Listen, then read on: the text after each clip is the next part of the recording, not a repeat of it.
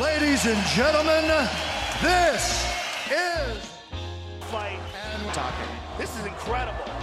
Superman landed. Wow. Here we go. Vážení přátelé, vítejte u dalšího dílu Fight and Talk s Tomášem Kvapilem. a Patrikem Kinslem. Dnešním hostem je sportovní psycholog a mentální coach Petr Žídek. Dobrý den, Petře. Ahoj kluci. Ahoj. Ahoj. Vlastně ahoj. Uh, tvoje jméno tady Už mi bylo, zase vykáte. uh, tvoje jméno tady už bylo několikrát zmíněno, takže jsme rádi, mm-hmm. že jsi dorazil. Mm. Uh, jak bylo řečeno, ty jsi sportovní coach a mentální coach. Co si pod tím máme představit? Tak uh, důležitý je to slovo coach, protože uh, koučovací oblast je poměrně velmi široká, takže sportovní je jenom jedna část, mentální se dá říct, že vlastně zasahuje tu celou část jakoby psychologické přípravy, která se může odvíjet na všech frontách, nejenom ve sportu, ale i v biznesu, nebo vlastně můžeme jít až jakoby do oblastí terapie, psychoterapie, mentoringu a podobně. Znáte vlastně tu škálu, ten rozdíl toho, jaký je rozdíl mezi třeba trenérem, mentorem, koučem, terapeutem, psychoterapeutem, psychiatrem? Pojďme na to. Pojďme do toho. Jo, jo, jo, protože ono je strašně důležité, aby si člověk vlastně uvědomil, Aby to klepání tě jenom poprosím. co, a, ano, co, která, co která oblast vlastně obnáší a pak vlastně člověk i ví, když má nějakou potřebu, tak uh, koho má vyhledat. A, a v tom vlastně lidi často jakoby selhávají a oni řeknou, jdeme za mentálním koučem a teď někdo řekne, no tak to je jako, co je s tebou špatně, že jo. Jako, ty máš nějaký problém, no ale mentální kouč je něco jiného než psychiatr, že jo. Mhm. Uh, takže pak se říká, jdeme za psychoušem a tak dále a, a, a ty to celý vlastně deformuje ten, ten, uh, ty, ty obory.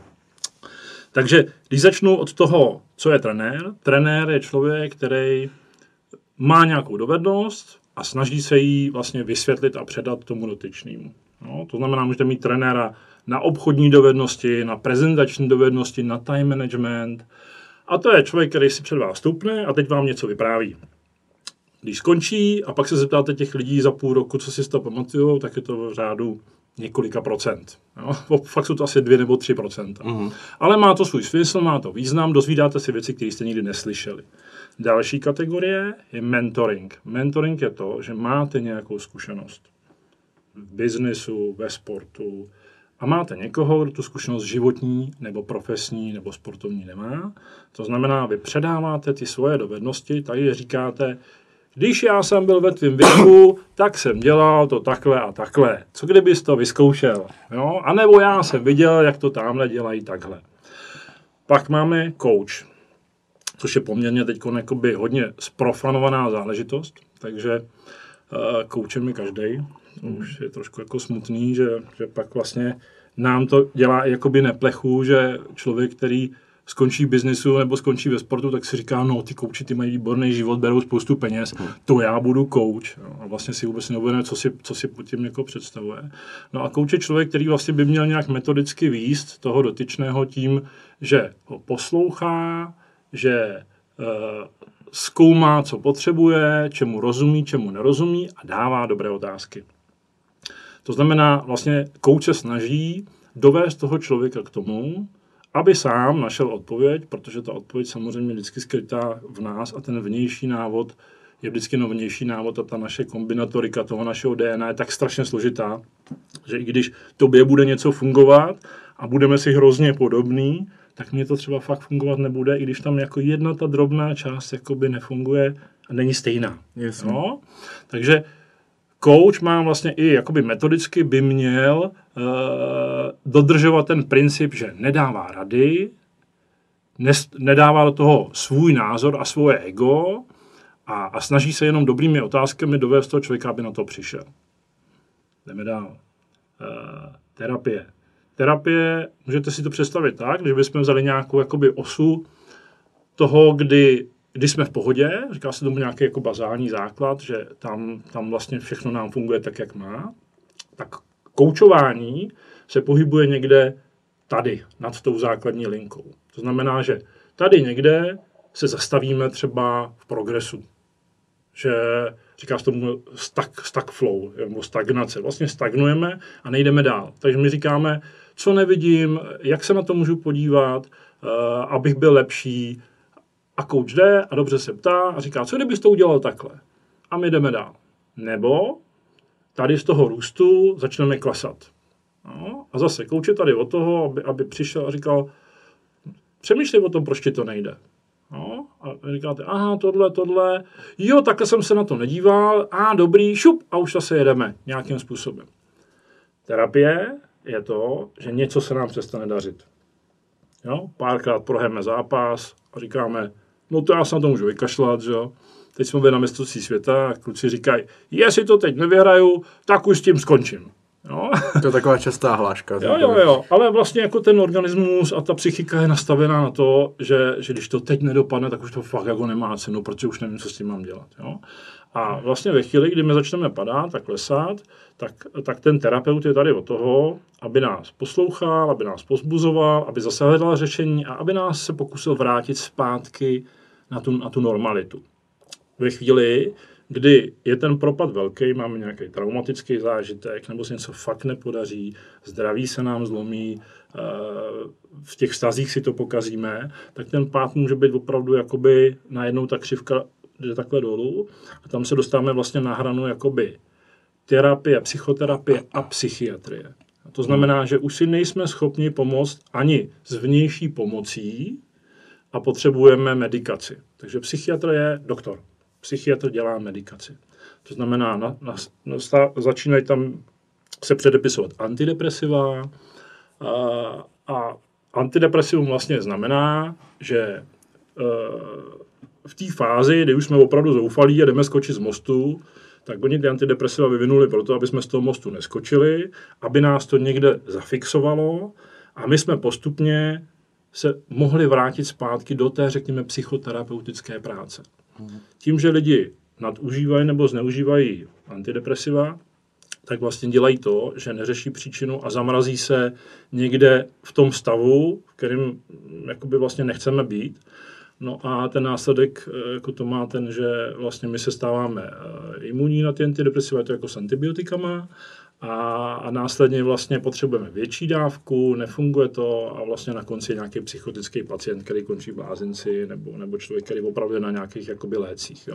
Takže chytrej psychiatr dělá i to, že se snaží opravdu ty léky kombinovat, půlit, čtvrtit. Já mám kolegyně, s kterou spolupracuju psychiatr, která se mnou dělá terapeutický výcvik a která, která opravdu jako říká, jo, antidepresiva nejsou všespásný, musíme s nima šetřit a musíme se snažit toho člověka co nejdřív dostat zpátky na, tu, na, na to místo, kde je schopen pracovat s příčinama a pak se dostáváme zpátky a pak můžeme jít třeba do koučování. A když já dělám s lidma vlastně třeba i dlouhý léta, tak uh, třeba si mě ve firmě najmou na to, aby jsem zlepšil manažerské dovednosti toho člověka, jak, jak funguje s lidma. Třeba měl jsem člověka, který byl extrémně chytrý, takže vlastně nechápal, jak to, že ty lidi jsou tak blbí a nechápou a nestíhají, že jo. Takže oni mě na to najmou, my to spravíme, že jo, to je to koučování a najednou se rozvede a udělá to šup a ocitne se tady. A když ta firma je chytrá, tak říká, vy jste ten psychoterapeut, mohl byste si ho takhle vzít, my vám tady dáváme ten čas, jemu dáváme tam, uh, nechcem, nic moc po něm nechcem, spravte nám ho, dejte to dohromady. Jo? A my řešíme rozvod, děti, kdo komu a tak dále. Jak je to vlastně hrozný celý ta situace. A za s tím projdeme, trvá to třeba rok, a zase se někam vrátíme a už zase pracuje, protože už si zase velký ředitel. Uh-huh. No. Takže je dobrý vlastně to rozlišovat, tu škálu a i vlastně v tom, co děláme my, v tom koučování, tak je tam uh, taky docela velká jakoby, variabilita toho, co se dá dělat. Takže existuje koučování exekutivní, to je to třeba to, co, to, co dělám já. Exekutivní koučování znamená to, že vlastně pracujete s lidmi, kteří jsou v nejexponovanějších pozicích v tom, co dělají. Uh-huh. No, to znamená, to šéfové firm, vrchoví sportovci a tak dále. Mm. Jo? To znamená, na ně velikánský tlak, jsou v té exekutivní roli a my se snažíme jim pomoct. Jo? Takže já třeba jezdím s generálními ředitelama po jejich meetingách, sedím s nimi po jejich boku a dívám se, jak to dělají, co dělá ten tým. Vlastně funguje jako takový advisor. Jo? Psychologický koučování je vlastně část, která se dotýká té širší škály toho, co jsem vám teď jako popsal. To znamená, já chodím i do té terapeutické nebo psychoterapeutické části, až na tu hranu té psychiatrie. To znamená, že jsem schopen jít vlastně docela hluboko do toho příběhu lidského, rozklíčovat, co je potřeba a pak vlastně, když, když eh, vystihnete ten moment, eh, na kterém člověk nejvíc selhává a vlastně pomůžete mu ho nějakým způsobem pochopit, porozumět, opravit, tak ten člověk se vlastně zlepšuje průřezově na všech frontách. Doma, v partnerství, jak se chová k dětem, eh, jak to má v práci. Jo. Já často pracuji třeba na vztahových věcech. Uh-huh. Vždycky říkám, chlapi, když to uděláte, když, když se naučíte dobře jako jedna s partnerkou a s manželkou doma, což je to nejtěžší, tak na tom meetingu toho boardu už je to takhle. Uh-huh. Tak je to snadný. Jo. Uh-huh.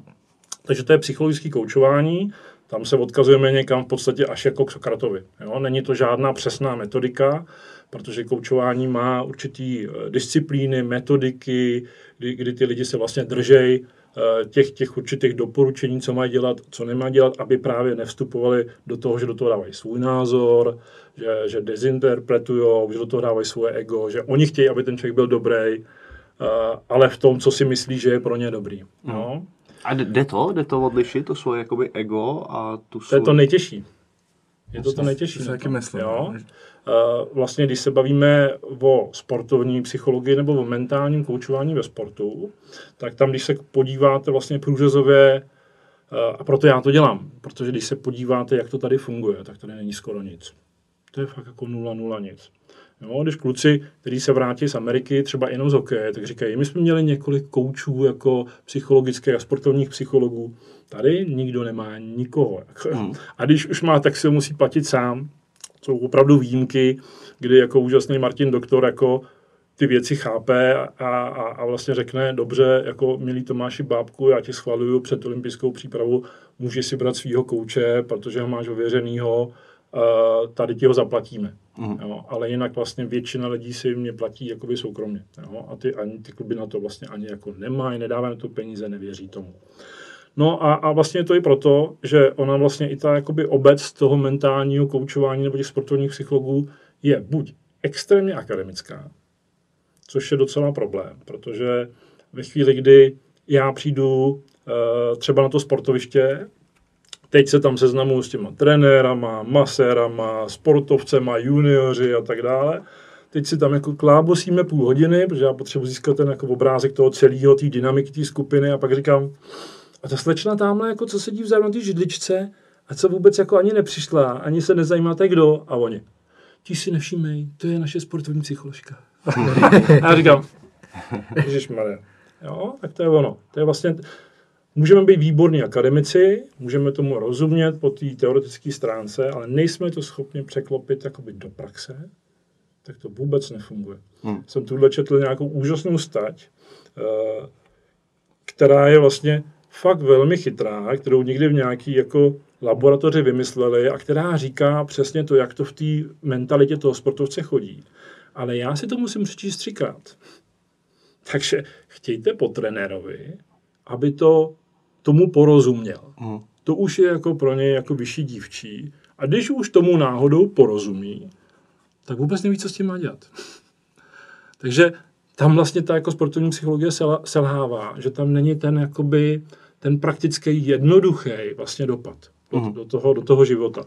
No a pak máte na druhé straně vlastně takový ty hurá, hurá kouče, kteří vymyslí nějakou jako strašně úžasnou metodu a podle ní to jako striktně jedou, a nebo charismatický speakery, kteří sice jsou třeba výborní speakery, jako asi víme, kdo tady jako hodně mluví, ale vlastně potom jakoby ve chvíli, kdy tam nemáte ten další moment, to znamená to, že baví mě ty lidi, zajímají mě, mám emoční inteligenci, mám trpělivost, že to je běh na dlouhou tráť.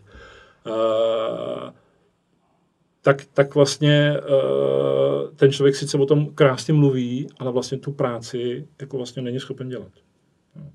Takže, takže to po, pole sportovní psychologie je téměř neorané a já přesto, že vlastně je to pro mě jakoby i nová disciplína, jsem to nedělal, tak, tak když vidím, jaký tam je veliký potenciál, jak strašně rychle se dá uh, vlastně díky těm metodikám, které jsou v biznesu, tak se dá eh, s těmi sportovci, kteří ještě navíc mají výbornou disciplínu a moc chtějí, tak jak je můžete vystřelit úplně někam jinam, když jako pochopí, jak je to strašně důležitá součást toho, toho celého jako sportovního výkonu. Jo. Protože um, teď, jak jsme byli na tom mistrovství světa v dráhové cyklistice, tak ta špička světová, to jako, to medaile vám uteče o tisícinu vteřiny. To je prostě neuvěřitelný. Ty jsou všichni tak jako na tak stejný špičkový jako úrovni, že opravdu hraje roli primárně to, jestli na tom pevném kilometru ten dotyčný si věří nebo nevěří. Hmm. Jestli je soustředěný, nebo mu z nějakého důvodu vypadne soustředění. Takovýhle vlastně detaily rozhodují o tom, jestli budete stát na stupni vítězů, budete mistr světa, anebo skončíte v podstatě hluboko v poli poražených. Hmm. Okay, okay. Eh, když jsme se bavili uh, o sportech, tak ty jsi zmínil cyklistiku. Aha. My víme, že děláš i MMA. Jaký ještě třeba sporty nebo sportovce máš na starosti? Aha. Já jsem se vlastně ke sportu dostal přes uh, mýho kamaráda a kolegu, vlastně Michala Břetenáře, protože Michal byl takový jeden z mých prvních klientů, když jsem začínal před deseti lety s koučováním, tak jsem si to na něm zkoušel. A Uh, myslím, že jsme, že jsme udělali docela dobrý kus práce. Michala opravdu se stal jako docela, docela skvělý, uh, skvělý odborník, který myslím, že tady jako převyšuje tou svojí snahou a profesionalitou no. jako by mnoho dalších. Jeho jméno vlastně už tady v podcastu taky několikrát padlo. To jo, jo, jo. Stálo za jo, to si ho. Jo, jo. Michal vlastně, který já jsem poznal, když byl profesionální boxer uh-huh. a kdy já jsem si tenkrát uh, utrh achilovku na skvoši, protože já jsem hrál vlastně jako závodně profesionálně skvoš. A, a pak jsem se jednou nerozehřál, takže to, to udělalo rup, ozvala se velká rána a já jsem najednou jako byl rok jako v berlích.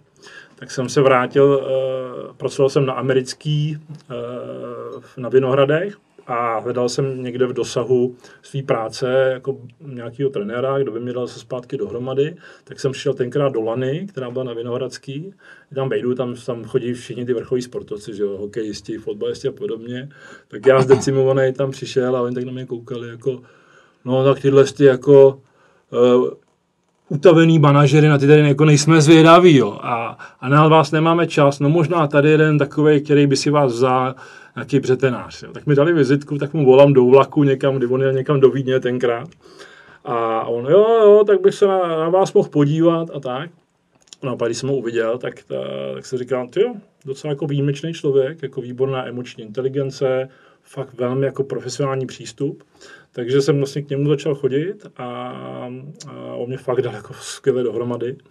No díky němu jsem začal dělat box, okem se vždycky myslel, že to je úplně sport jako úplně příšerný, že se lidi mlátí do hlavy, tak vždycky to je tak, jako, že když, když máte toho trenéra, který vás baví, tak děláte vlastně cokoliv, protože vás to baví kvůli tomu člověku, že jo.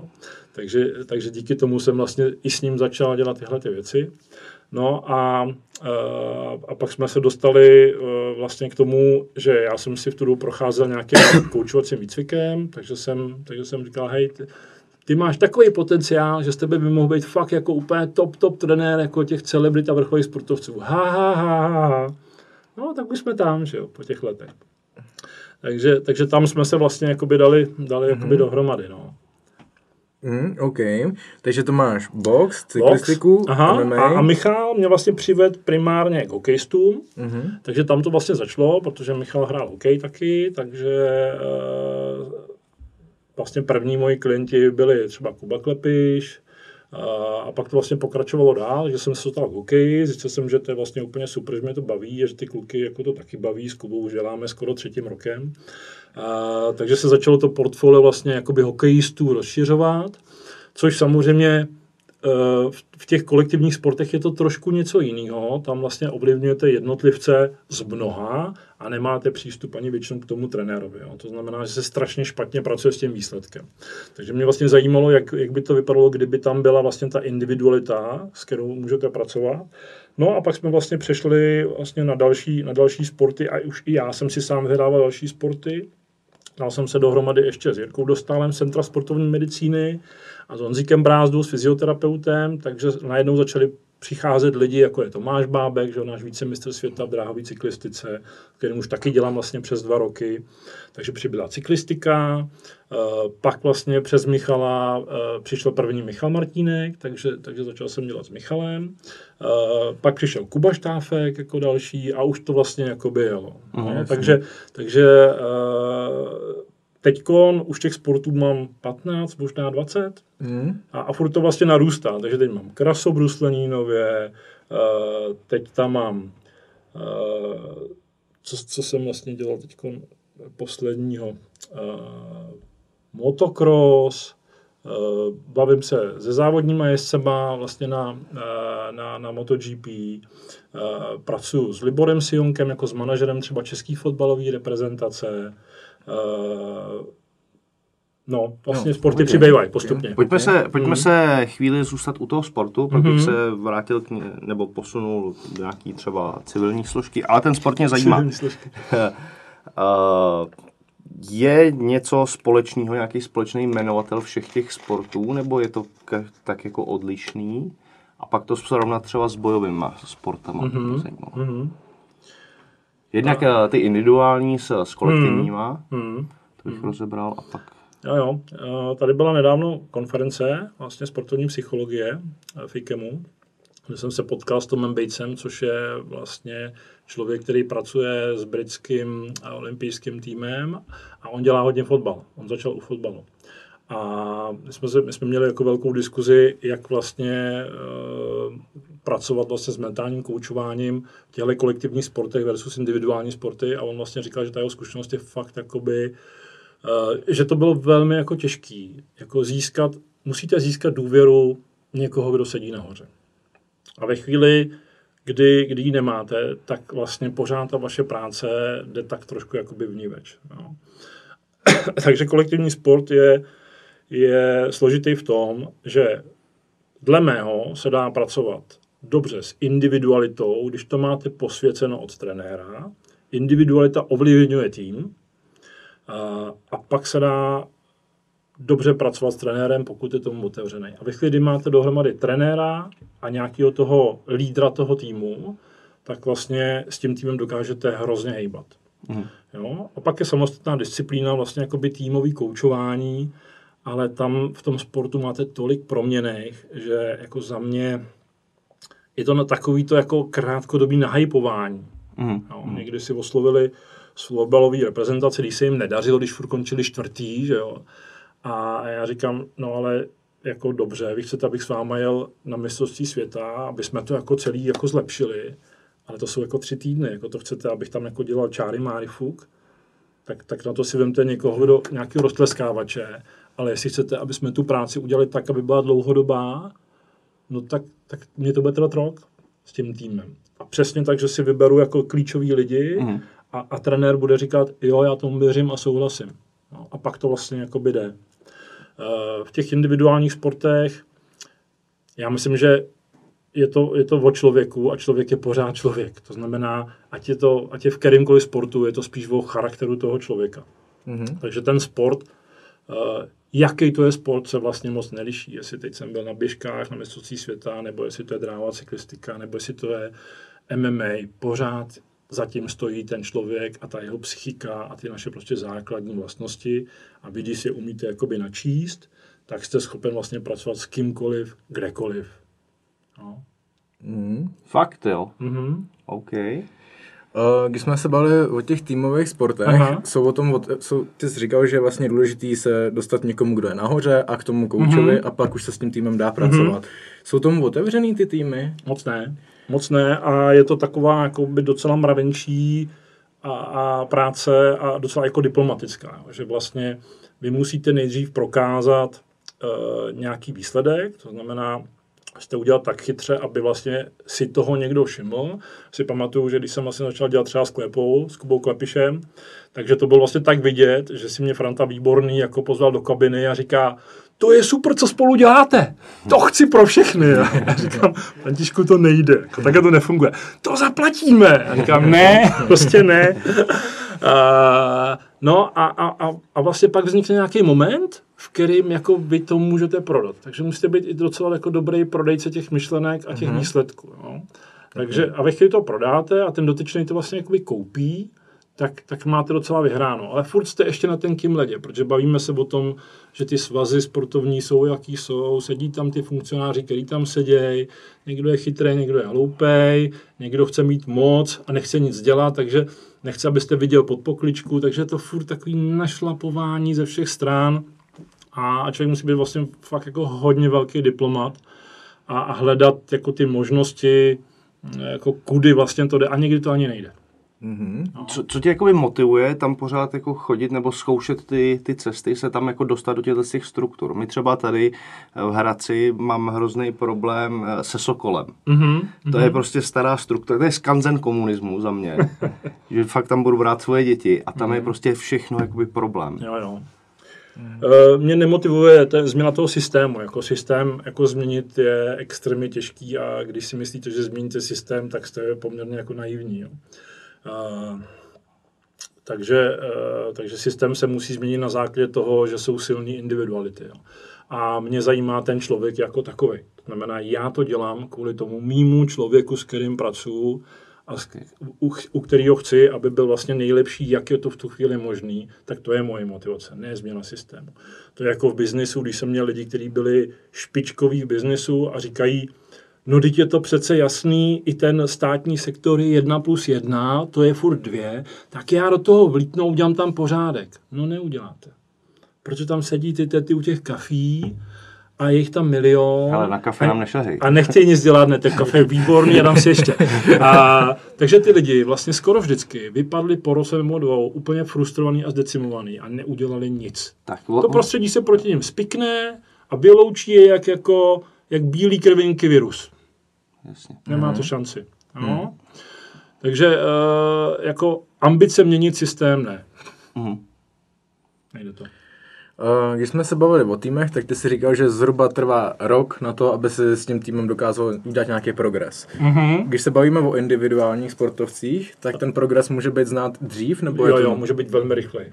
Mm-hmm. Vlastně ve chvíli, kdy, kdy k vám ten, ten sportovec jako přichází, tak většinou je to s, tím, že má nějakou potíž. Jo? Málo kdo přijde a řekne, uh, já jsem dobrý a chci být výjimečný. To, to se moc nestává. Takhle nejsme jakoby nastavení.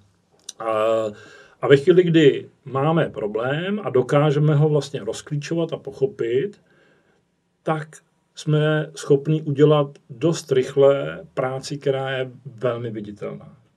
Mm-hmm. A pak je to o tom, jestli se ten dotyčný sportovec s tím spokojí a ustrne a říká si, už nemám problém, anebo jestli pochopí, jaká, jaká je v tom veliká síla a řekne, jako jdeme dál, já chci být jako super a výjimečný. O tomhle hrozně hezky píše uh, Ken Way v té knižce o sportovní psychologii, on říká, uh, existuje knížka Good to Great, to je vlastně o biznesu, jak, jak se dobré firmy udělat uh, firmu výjimečnou. A on říká, s těmi sportovci to je úplně stejně. Uh, oni uh, se chtějí někam dostat, nebo mají nějaký, nějakou potíž, tak uh, oni na tom začnou fakt jako pořádně jako pracovat a, a dřou a, a snaží se. Jsou motivovaní, otevřený novým věcem a podobně. Dostanou se na nějakou úroveň, kdy jsou docela dobrý, jako dost dobrý. A ve chvíli, kdy se spokojí s tím, že už jsou docela dobrý, tak co, co přestanou dělat? Přestanou dělat ty návyky, které je udělali dobrým. A ve chvíli, kdy tohle přestanou, tak začnou stagnovat, nebo je tam ta entropie, to znamená, zase to, to padá dál. To znamená, že v tomhle momentě, když si řeknete, já chci být výjimečný, good to great, tak dál pokračujete se svými dobrými návyky a jdete fakt furt nahoru. Mm-hmm. No. Hmm. Uh, ty jsi říkal, že tě vlastně většinou vyhledají sportovci s nějakým problémem, že málo kdy se stane, že někdo mm-hmm. nemá problém a chce být jenom výjimečný. Mm-hmm. Děkuji za kafe. Není vůbec za co. uh, je nějaký společný problém, s kterým se často za tebou ty sportovci chodí, třeba období, se kdy se nedá... No, přesně, mm-hmm. něco, co se opakuje. Jo, jo. Opakují se samozřejmě jakoby selhání a neúspěchy, to znamená, když máte jako větší množství neúspěchů, Tak to je jedna část. Eh, Potom, eh, co je obvyklý, je, že v tréninku jsem skvělej, na zápase selhávám. Jo, to je velmi jako typický, mm. protože to je, o tom se pak můžeme i bavit, jo, o té cíle a co to vlastně dělá. Jo. No a pak je tam samozřejmě ten tlak, tlak systému nebo tlak veřejnosti. To je jako tady ty mobily, to je prostě peklo. Tak myslím si, že zrovna u nás v našem sportu v MMA je teďka ten tlak veřejnosti velký, že tím, jak ten sport jde nahoru, Vlastně. tak Hmm. Jo, jo. to si myslím, že u nás je teďka Jo, jo. aktuální. Jo, jo. Tak tohle, tohle zažívali vlastně hokejisti hodně, že jo, fotbalisti. A, a teď jako vy jste se dostali na nějakou trojku ve sledovanosti, že jo, to je obrovský jako fakt jako sledovaný sport a, a, a bude i nadále, protože ten, jako, i ten fenomén toho gladiátorství nebo té mužské energie, primárně mužský, když tam jsou i ženy samozřejmě, tak, tak je něco, co v té společnosti chybí už dlouhý léta, takže, takže já třeba teď jdu povídat na konferenci, eh, kde bude sedět těch 300 Forbesových žen z biznesu a to téma je muž a žena, no, protože fakt to celý jako skřípe a nefunguje. Mm. Uh, Napij se v klidu. jo, jako, mi nevyschlo.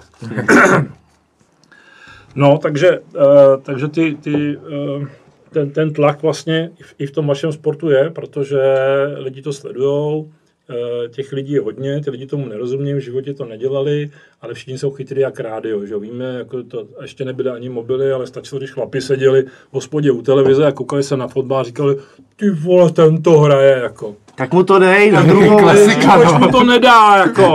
No. Tak to, tak je to úplně to samý, akorát ten nástroj je prostě teď jako exponenciálně mocný, že jo. Má k němu přístup každý, každý je chytrý jak rádio. Mm. A ten tlak je obrovský. Uh, tím, že jsi narazil, naťuknul holky, tak mě jen zajímá, uh, děláš i nějaký sportovkyně? Ano. Holky? A je tam nějaký rozdíl mezi mužem a ženou, co se týká té sportovní psychologie? Je, no. A že jsou jako holky lepší nebo horší? Jako, nebo dá se to Horší. No právě, jako, já jsme se o tom i bavili s Dušanem, že Aha. třeba na, těch, na tom tréninku ty holky kolikrát jsou motivovanější. I Dušan nám říkal, že když se ptal, kdo jede na závody, tak pět holek, jeden kluk a tak mě tohle to zajímalo. Jak? Za nás se jakoby líp učej teda na tréninku, Aha. to jsme taky řešili. Mhm, mhm. Tak za mě jakoby nikdo není lepší a nikdo není horší. Jo. Fakt? Ka- každý jsme jiný. OK. Každý máme nějakou svoji podstatu a je to stejné jak v tom biznesu. Když se snažíte bojovat mužskými způsoby, soutěžením s muži, tak nikdy nevyhrajete jako žena. To znamená, musíte používat svoji ženskou přirozenost.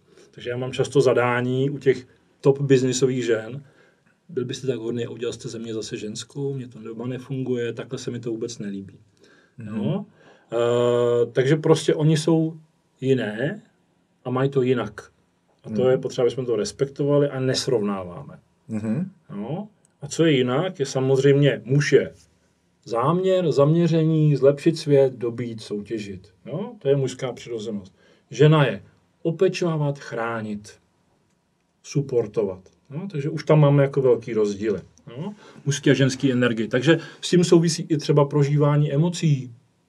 No? Tam máme ženský cykly, je, úplně ignorujeme, že tam jsou. Že? Hmm. Oni jsou a jsou strašně důležitý, když je nerespektujeme i na tom tréninku. No tak z nich děláme vlastně jako chlapy a ty ženský mají problém jakoby s menstruací, s příjmem potravy. No prostě to jako je úplně celý jako špatně. No. Mm-hmm. Uh, takže i ten přístup musí být jiný.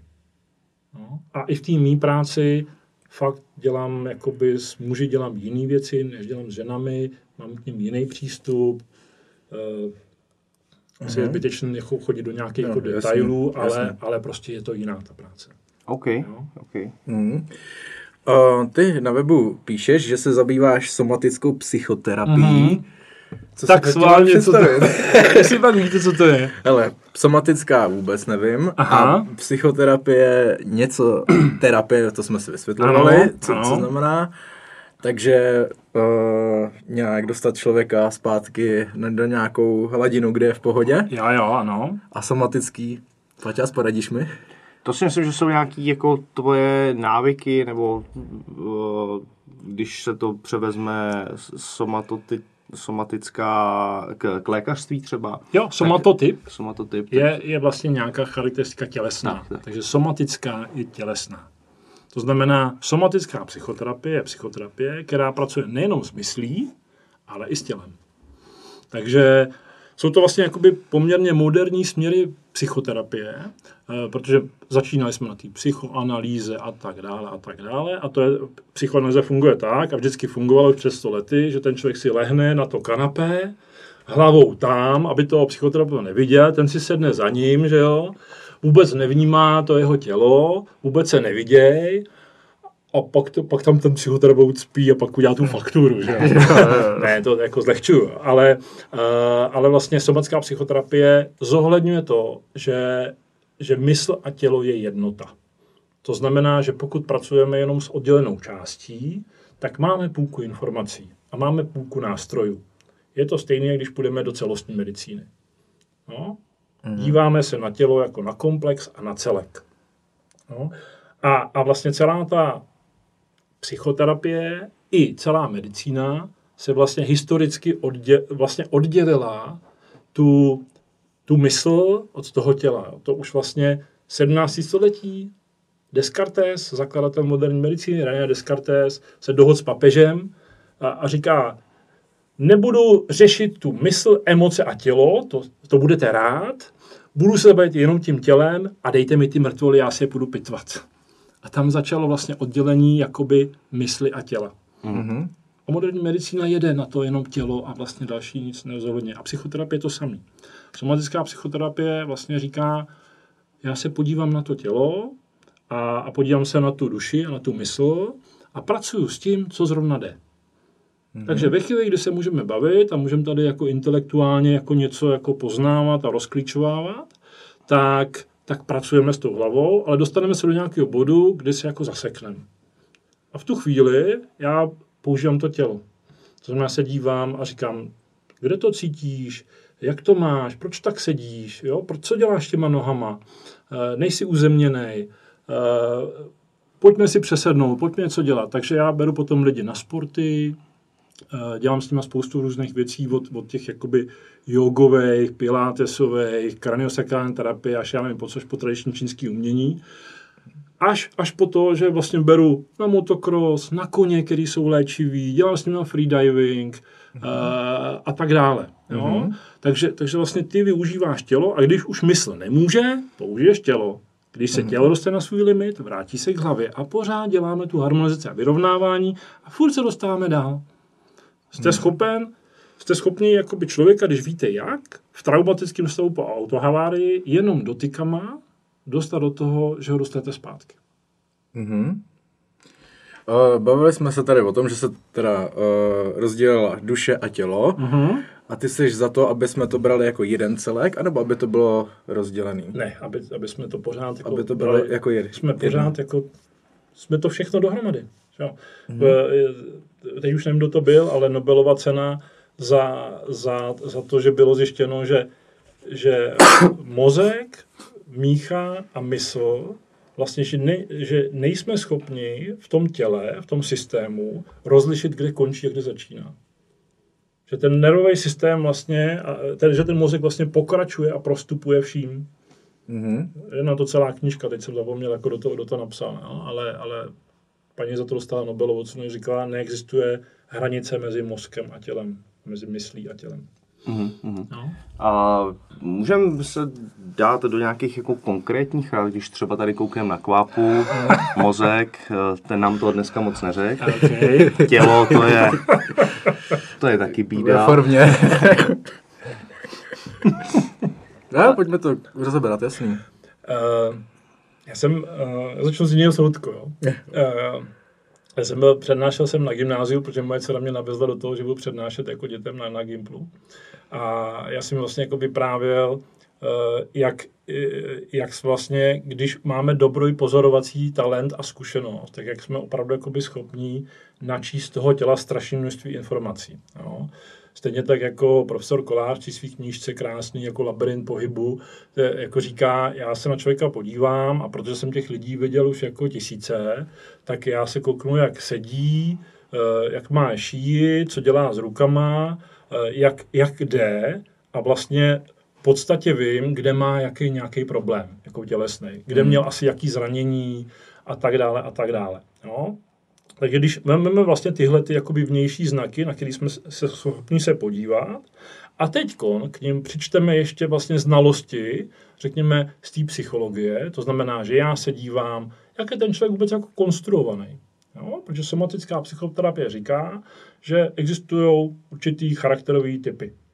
To znamená někdo, kdo je takhle, tak je, tak je schizoidní charakterový typ. To znamená, nevěřím si, chráním tady svůj solar plexus, takže jsem schrbený, nesu tíži celého světa tady na těch ramenou, takže jsem vlastně celý jako trošku jako, jako, jako depresivní. A, a, a, vlastně ten svět je nespravedlivý a zlej a já se to jako dejchám, takže skoro nedejchám, takže se udržuju v tom nějakém jako vnitřku, jako v tom bezpečí.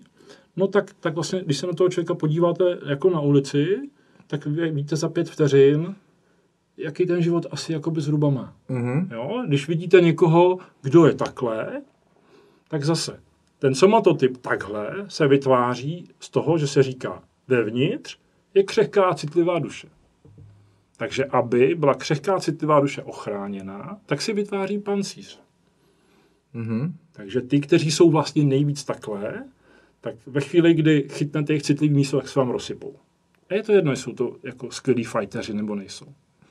Mm-hmm. Oni to celý, jo, když je někdo tlustý, to je to to samé. Chráníme se tím, že se obklopujeme to, to, tím tukem, protože tam se cítíme bezpečně, takže jíme víc a víc a víc a jsme takový a řešíme diety, ale to není v dietách. To je v nějakém jakoby nastavení toho, že jsme zranitelní, citliví, něčemu nerozumíme. Takže pokud budeme bojovat s dietou, teda s nadváhou nějakou dietou, tak jo, jo, efekt, furt to samý. Mm. Nedostanete se nikam. Mm. No? Takže řešíme příčiny. Takže vlastně, když tohle to vidíte, to znamená, ještě vlastně víte, jak se to historicky celý vyvíjí, a teď si k tomu přidáte, že uh, ten člověk se nějak hýbe, uh, kouknete se na jeho oči, poslechnete si, co řekne, a ještě si trošku načtete tu jeho energetickou jakoby, to, to vnímání, to se taky dá naučit, no tak v podstatě za pár minut, jako víte, koho máte před sebou, s čím má asi problém, v čem je dobrý, jak to měl předtím a pravděpod- jak to pravděpodobně velmi pravděpodobně bude mít dopředu, jak ta kartářka. Prostě to víte. Mm-hmm. Když něco nezmění, tak to takhle dopadne. Jo? A já jsem o tom s těma dětma mluvil, protože to fakt je jako, když vidíte těch lidí jako desetitisíce, tak už to fakt máte ve voku. Jo? A když vás lidi zajímají, samozřejmě, tak to zkoumáte ty příběhy. Jo? A, a oni potom za mnou přišli po té po přednášce a dva takový za ruce se pomalu drželi a říkali, mohl byste nám říct, co, co na nás vidíte? A já říkám, nemohl. Protože to může být velmi jako zraňující. A to, že já to vidím, neznamená jako, to, to by bylo to moje ego. Já řeknu, aha, tak vidím tohle, tohle, tohle, tohle uh, a, a budu tady čarovat a řeknu, a měl bys dělat tohle, tohle. A, a, a, a a co já jako s tím mám dělat? Nebo se rozsypete. Jo? To je stejně, když vám někdo udělá psychologický dotazník a řekne vám to, tady v tom jste neschopný a tady jste introvert a, a nikdy nebudete extrovert. No tak vy to vemete jako, že kapacita to řekla, teď si to tam jako zapíšete a tím se celý zablokujete. Takže já neříkám, co vidím. Mm-hmm. Protože tomu, vlastně to brzdí tomu jako pokroku a rozvoji, ale já vím, co vidím a snažím se nějakou svojí cestou dojít k tomu, aby byste si sami na to přišli a přišli jste si na způsob, jak se s tím vypořádáte. Mm-hmm. Někdy to trvá i dlouho. Já mám klienty, s kterými dělám 5-7 let, jsou to bedny hrozný, jako neměřitelný IQ, dělají tam jako velké funkce a oni říkají, ty jo, teď jsme se dostali k tomu jádru věci, že jo? A já, a já říkám, no. A oni, ty jsi to věděl, viď? Už před pěti lety, viď? Já říkám, no. Proč mi to neřekl, to nám utek ten čas? A já říkám, no, protože by si říkal, že to není pravda, nebo by si vůbec nerozuměl, o čem mluvím. Hmm. Takže já mám čas. Já jsem si počkal. Okay, okay. No a počkej, tak když takhle no. na nás teda koukneš, tak vidíš jako velký špatný, anebo... a nebo jako... Ale kdyby viděl velký špatný, tak se s váma nebavím tady. Jsme na dobré cestě. Takže nejsme zablokovaný dopředu. No, uh, jenom když jsme se bavili o těch typech, tak ty jsi mm. zmínil dva, narovnaný křehká duše, jo, pak jich to. je víc, ale to víc? bychom, to bychom to by bylo moc. zacházeli. Aha, Jasný. To potom bychom šli i do jako vlastně jako psychických jako věcí a, Jasný. a, a typů a, a nemocí a, a patologií a to je fakt jako, to je na, na víkend jako přednášky, jo, takže Mhm. No jasně. tam nebudeme zabíhat. Tak to se... MMAčko si se ptal, jak, jak je rozdíl vlastně MMAčko? Já jsem o tom jako přemýšlel, když jsem sem jel, jako v čem ten rozdíl je. Tak já ti řeknu jako hlavní, v čem, Ano. v čem to vidím já. Aha. Tak je prostě, že když nám se nepovede jako pár zápasů, Mhm. tak se to odrazí ve zbytku kariéry. Není, Mhm. to, není to sezónní sport, že OK, tak teď, jsem, teď jsem podělal sezónu, soustředím se na to, že tu příští sezónu prostě Jo, jo. do toho šlápnu, Jo, jo. ale dva, tři zápasy nás prostě můžou Jo. odseknout. Mhm. Nebo minimálně zbrzdit o hodně. Jako třeba dva roky nebo tak. Mm. Jako je pravda, že ten jako systém, eh, v kterém vlastně vy jako fungujete, je velmi neobvyklý. Jo, že opravdu všechny ostatní sporty mají přesně, mají tam tu sezónnost, mají tam to, co se dá jakoby predikovat. Jo. Když se teď bavím s běžkařema nebo, nebo s jezdcema na koních, tak, eh, tak říkám, tak jaký jsou ty plány? A oni říkají, no tady máme ty svěťáky, tady máme tohle tady je ta jedna olympiáda, vůči tomu mýmu věku, tady je ta druhá, ta by mohla být vlastně nejlepší a my uděláme krásný jakoby plán a tam to jako vlastně celý jako pravidelně běhá. A buď se tam dostáváme, nebo na to nemáme, jo? třeba jen jako fyziologicky. No ale u vás je to opravdu jakoby strašně dlouhá příprava k tomu někdo, kdo si vlastně jako s tím může hrát a říká, ty půjdeš zápasit, anebo ty se mi zrovna nelíbíš, ty nepůjdeš zápasit. No. Takže to vlastně vůbec nemáte ve svých rukách. A ta nejistota je vlastně něco, co je nejvíc jako zraňující a nejvíc ohrožující. No. Takže, uh, takže to vy vlastně neřídíte úplně, tak to už je vlastně první faktor. No a potom je tam ta jako libovůle, že, že vlastně když si nepodal dost dobrý výkon, tak už nemáš další mistrovství světa. Prostě třeba už jako zápasit nebudeš, protože si nebyl dost jako zábavný. Jo? A, a i, i, o tom to je, že jo. Jako někdo je fakt dobrý, ale je soustředěný na to, takže není vlastně jakoby, nedělá to show, tak i když je stejně dobrý jako někdo, někdo jiný, tak ten dostane přednost, protože to celý je velký show. Takže vy to vlastně neřídíte, tu svoji kariéru. A to je na tom to, to, to vlastně jiný. No. A nebo i v horším případě je někdo horší v tom sportu, Jasně. ale dělá lepší show Jasně. a je tak dostane jo, jako jo, přednost. Je to tak, no, je to tak. Tak jako častý. A, a to samozřejmě potom vede jako k vaší velký vnitřní nejistotě. Jo. Jestli, jestli pak víte, kdy vzniká vlastně třeba největší jako psychické poškození, eh, třeba u, u lidí, kteří jsou nějakým způsobem třeba týraný nebo zneužívaný. V které fázi toho, toho vlastně procesu, když někdo někoho jako permanentně jako šikanuje, nebo ho trápí, nebo, nebo ho bije, tak kde vlastně vzniká největší psychické poškození, kdy to fakt chcete vzdát. Kdy chcete jít skočit z mostu nebo pš, to střelit. Časová osa, tady máme šikanu nebo zneužívání, tady máme, že to skončí, tady máme to období mezi tím a tady máme další. Ta nejistota. Přesně. A ta nejistota funguje tak, že ve chvíli se to děje, tak se, jsme v přítomném okamžiku. Něco se děje, nějak si s tím poradíme, je to hrozný, ale děje se to. Vím, co se děje, nemám nejistotu. Pak to přejde, takže tady máme moment, kdy si oddychnu. A teď tady začíná to období, kdy, který nevím, jak bude dlouhý. A tím, že nevím, jak bude dlouhý a vím, jak je tohle hrozný, tak, tak to dělá tohle. Ta, to dělá to poškození. Takže my si tady přejeme, aby už to zase bylo. Mhm. Jo? Takže nejistota je to, co dělá, že ta mysl vytváří ty katastrofické scénáře. A tam je nám vlastně nejhůř a tam my vlastně potom selháváme a tam si říkáme, no mám já to zapotřebí dělat ten sport. No, teď se mi to vám nepovedlo, kdo ví, co bude. Jako já na tom strávím tady půl roku nebo rok času na dvoufázovém tréninku. Já když porovnám jako vaše tréninky s jinými vrcholovými sportovcema, jako vy, jste, vy jste fakt jako, jako fakt jako profesionální sportovci s neuvěřitelnou disciplínou, jo, když to jako takhle vezmu. Mm-hmm. No. Uh, že když tomu nedáte všechno, tak prostě jakoby nemáte šanci. Jo. A A, a když tohle všechno víš, co tomu obětuješ, kolik to stojí peněz, kolik to stojí jako, jako práce a vlastně i bolesti, že jo? To není tak, jako, že někdo upadne jako na lyžích nebo na kole, no, tak dobrý, no, dostáváte jako do držky permanentně, že jo? Tak, eh, tak pak, když eh, jako máš tu nejistotu, jestli se to vůbec jako zhodnotí energeticky nebo jakkoliv finančně, eh, nebo tím výsledkem, no tak nastává vlastně obrovská frustrace a skepse. Jo. Takže v tom by to máte hmm. fakt jako hodně složitý. No. Co s tím? To je systémová věc. Tím se vlastně systémově se s tím dělat nedá nic a jediné, co se dá, je e, to, že máte nějaké vnitřní nastavení a víte, proč to děláte, jestli vám to dává smysl, jestli to chcete dělat a že rozumíte tomu, jak ten svět je jako zařízený a jak ten systém funguje. To znamená, že, že nejdete do žádné sebelítosti, že nejdete do žádné frustrace, Prostě víte, jak to je a tím pádem se podle toho zařídíte. Takže buď to chcete dělat, nebo to nechcete dělat. Mm-hmm. No. Mě teďka... A to je ta práce toho mentálního kouče, třeba s tím fighterem. Mm-hmm.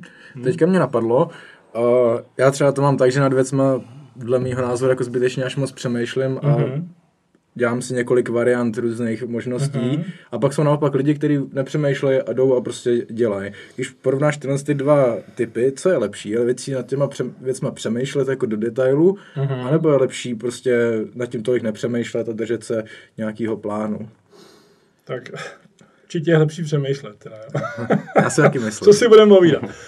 Ale všechno může mít svůj extrém, který je vždycky nezdravý. To znamená, přemýšlím-li moc, jako, to znamená, vytvářím-li myšlenky uh, v takové míře, že už vlastně jsou to fikce a nekorespondují jakoby s realitou, tak se vlastně dostávám do nějakého bludného kruhu a, a, a vlastně jsem zmatený ve finále.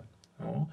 Eh, když nepřemýšlím vůbec, no tak samozřejmě eh, vše je dílem potom jako náhody a já jsem pouze v reaktivním módu, nejsem na nic připravený. No, tak to je, to je úplně špatně. Mm-hmm. Takže přemýšlet, ale v určitý jakoby přiměřený míře, která je reálná k tomu, co potřebuju. Takže jako přemýšlet příliš vede k nějakému zmatení, až téměř. Jo? A mysl funguje tak, dělali zajímavý experiment, že ve chvíli, kdy vlastně nevím, kdy mám třeba tu nejistotu z toho, co bude, tak mysl dělá to, že vytváří nějaký množství scénářů. Že? Mysl vytvoří strašné množství myšlenek za den, 50-70 tisíc, nevím, jak na to přišli, kdo to spočítal.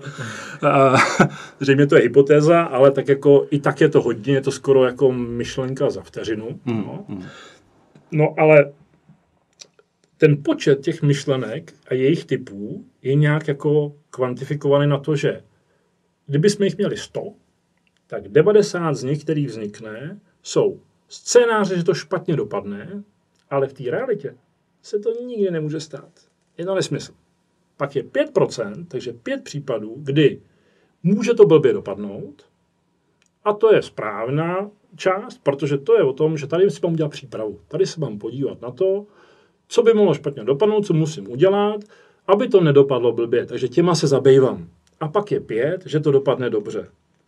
Takže poměr je 95 myšlenek, že to blbě dopadne a pět, že to dobře dopadne a těch, který mám, s vámi zabijete pět a pět.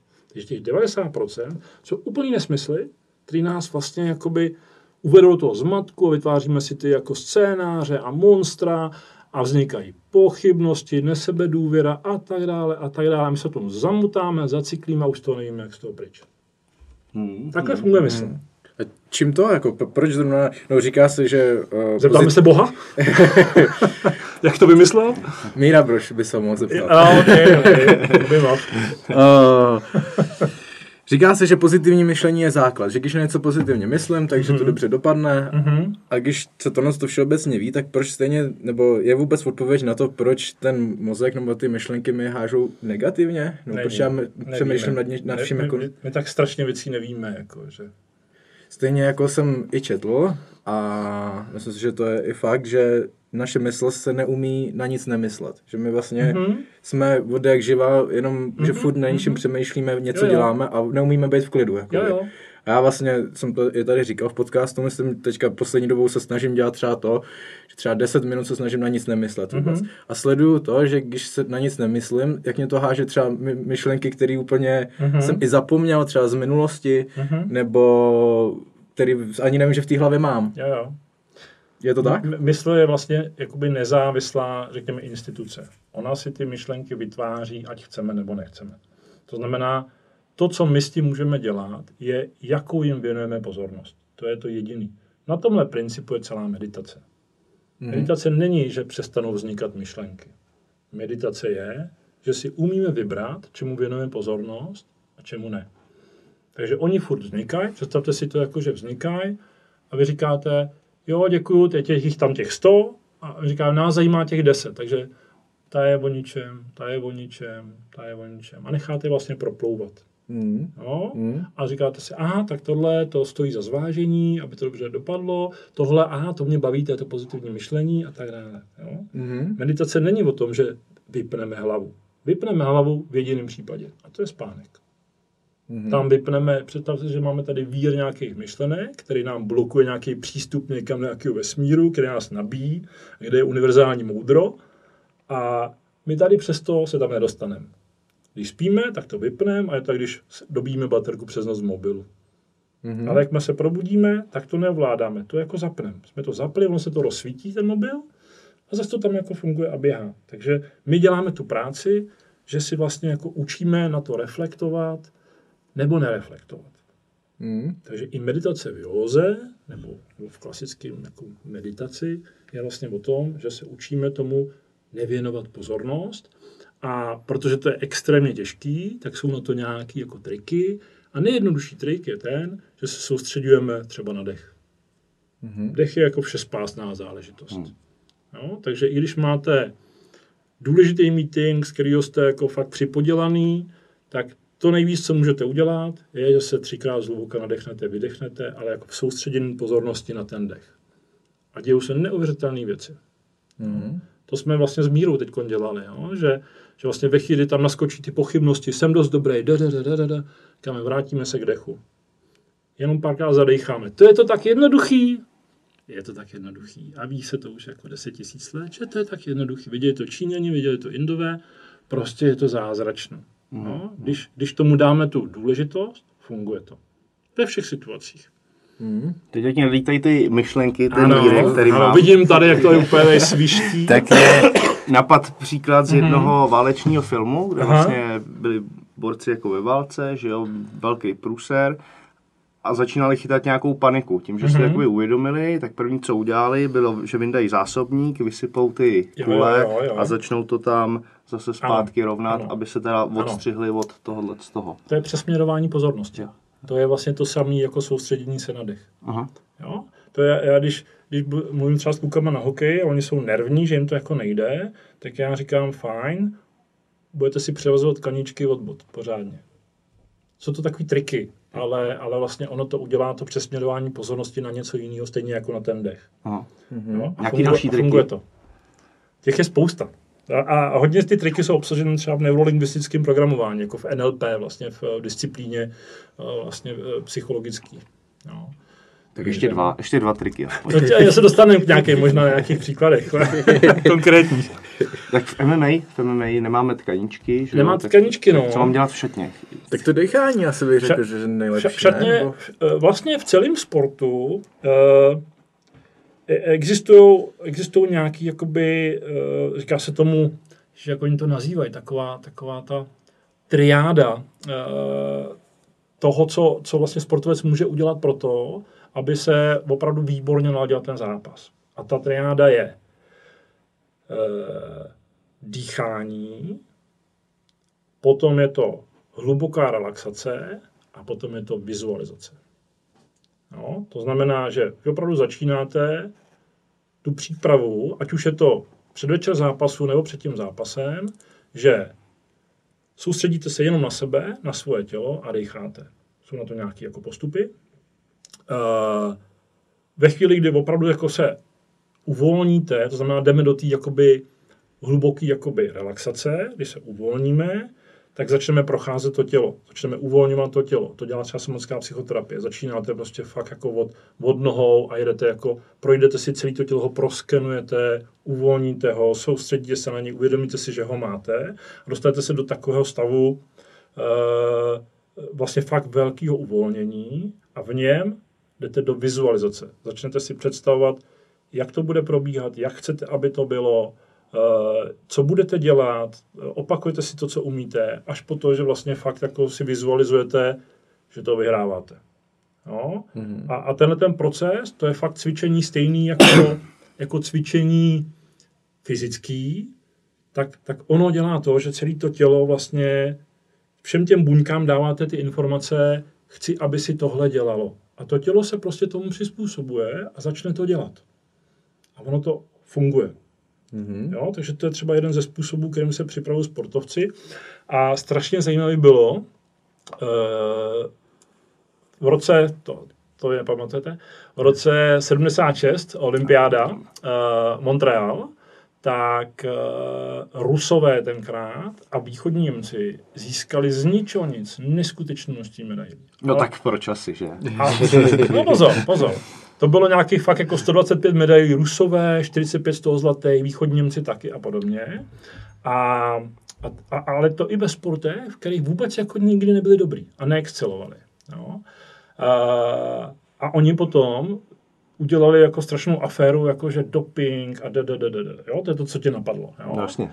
Tak víte, co objevili? Že ty fakt jako ty, ty dopo, to, co, jak to bylo schopný, jak byli schopní te, tehdy to zjistit, tak našli tři dva nějaký spěrače z Bulharska, jednoho z Polska. Mm. Ten mhm. zbytek nic. Takže to začali jako rozklíčovat a zkoumat. A, a všichni to šťourali, až, až přišli na to, že vlastně Rusové investovali strašné peníze a Němci taky do, do různých jako výzkumných center a já nevím, co všechno. Laboratoří. Laboratoří taky, jasně. to bylo jako to, to, to, ale to nebyl to stěžení. Jo. A a oni začali využívat všechny ty jakoby poznatky vlastně z té oblasti mysli. Takže šli do výzkumu e, oběti přeživší holokaustu, e, přeživší piloti, kteří spadli jakoby vodněkať e, z nebe, jo? kdo přežil, kdo nepřežil. Začali využívat věci z jogy, z autosugestce, z hypnózy, e, ty, ty, ty německý výzkumy z období vlastně fašismu. To všechno dali dohromady, dělají na tom x let. A vlastně začali s těma sportovcema pracovat na, na té mentální části.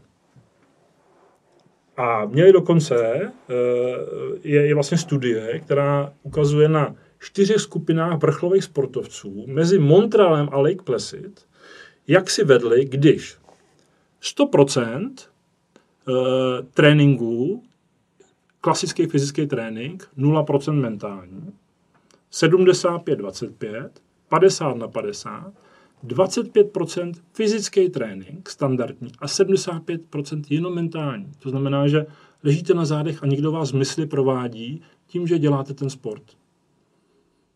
Tak finální testování před Lake Placid, skupina číslo 4, absolutně nejdominantnější, nejlepší výsledky. Končím s tréninkem. A pak takže, to šlo, takže můžeme trénovat a, a pak to šlo 3, 2, 1. Ono to, ono to vypadá jednoduše, ale je, je, to, je to vlastně fakt strašně složitý na disciplínu je snaží jí dělat kliky, zkuste si to, než si představit, že děláte kliky. A udržet mysl v klidu, musí vás někdo výst, musí tomu strašně věřit.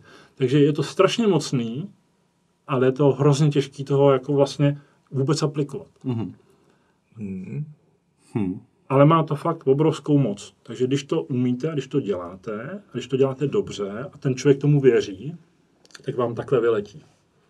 Hmm. Teď furt řešíme, co ty holanděni, jak, jak je to možné, že oni jsou tak dobrý jako v tom rychlobruslení a v té v cyklistice, a oni jsou, ale tolik jich je dobrých. Jo. Takže teď, jak jsem byl na tom mistrovství světa, tak, tak tam vyhrál jeden, jeden, hol, eh, jeden ten holanděn, který ještě říkali před třema měsícema, ten byl tak marný, všichni jsme ho předjížděli a on to najednou vyhraje. Jo. A teď tam přišel Maser, když jsme se na to dívali, že vyhrál ten kilák a říká, teď bude děkovat. Bude děkovat svýmu trenérovi, manželce, vlasti, ale hlavně svému chemikovi, že ho teď nebyly nohy. ale ono to není tak jednoduché, jo? protože i ty, jakoby ty dopingové zkoušky a všechno, To, jako možná něco vymysleli, ale já si myslím, že oni se vrátili k těm vlastně věcem, který už ty Rusové viděli před těma 40 lety a že pak to s nima fakt dělají. Mhm. Oni jsou průřezově, ale ne, že by byli jeden, dva dobrý. Ono jich je osm dobrých. Úplně jako ve světové špičce. Ženy, muži. Neuvěřitelné. Mm. Jo? O, takže teď jsme se dozvěděli, že mentální coaching nám může pomoct k tomu ty výkony zlepšit a o hodně. Mhm. Jak často bychom se tomu tak měli věnovat? Jednou do týdně, dvakrát je to týdne? různé. Je to různé. Je to, je to o sportu, o nastavení, o tom, co chceme dosáhnout. Uh, většinou to je tak, že uh, se pracuje v nějakém intervalu, jak je to vlastně jakoby teďkon i jakoby reálně možný v tom světě našem sportovním, jak to je, že se potkáváme třeba uh, jednou za dva až tři týdny, Mhm. protože to je o financích, o čase a tak dále. Jo. Kdybychom to tady měli profesionálně, eh, tak, tak vlastně ten, ten mentální coach a dobrý mentální coach, ne akademik, ani ne nějaký jenom jako speaker, prostě je v těch klubech a pracuje s těma lidma na nějaký denní bázi. Jo, to, to je utopie, to je úplně nesmysl. Jo, takže, takže tady v rámci toho, co jsme schopní, tak, tak já se s těma klientama potkávám třeba v řádu dvou, třech týdnů, eh, aspoň jednou za měsíc. A když eh, jdeme do nějakého výkonu nebo do nějaký, na nějaké mistrovství, tak si intenzivňujeme. To znamená, že se vydáme třeba každý týden. S Mírou jsem se viděl třeba každý týden jednou. Jo, Kuba Štáfek, který, který fakt na sobě strašně zapracoval a udělal obrovský pokrok, tak, tak opravdu jako mi volá říká uh, dvakrát týdně.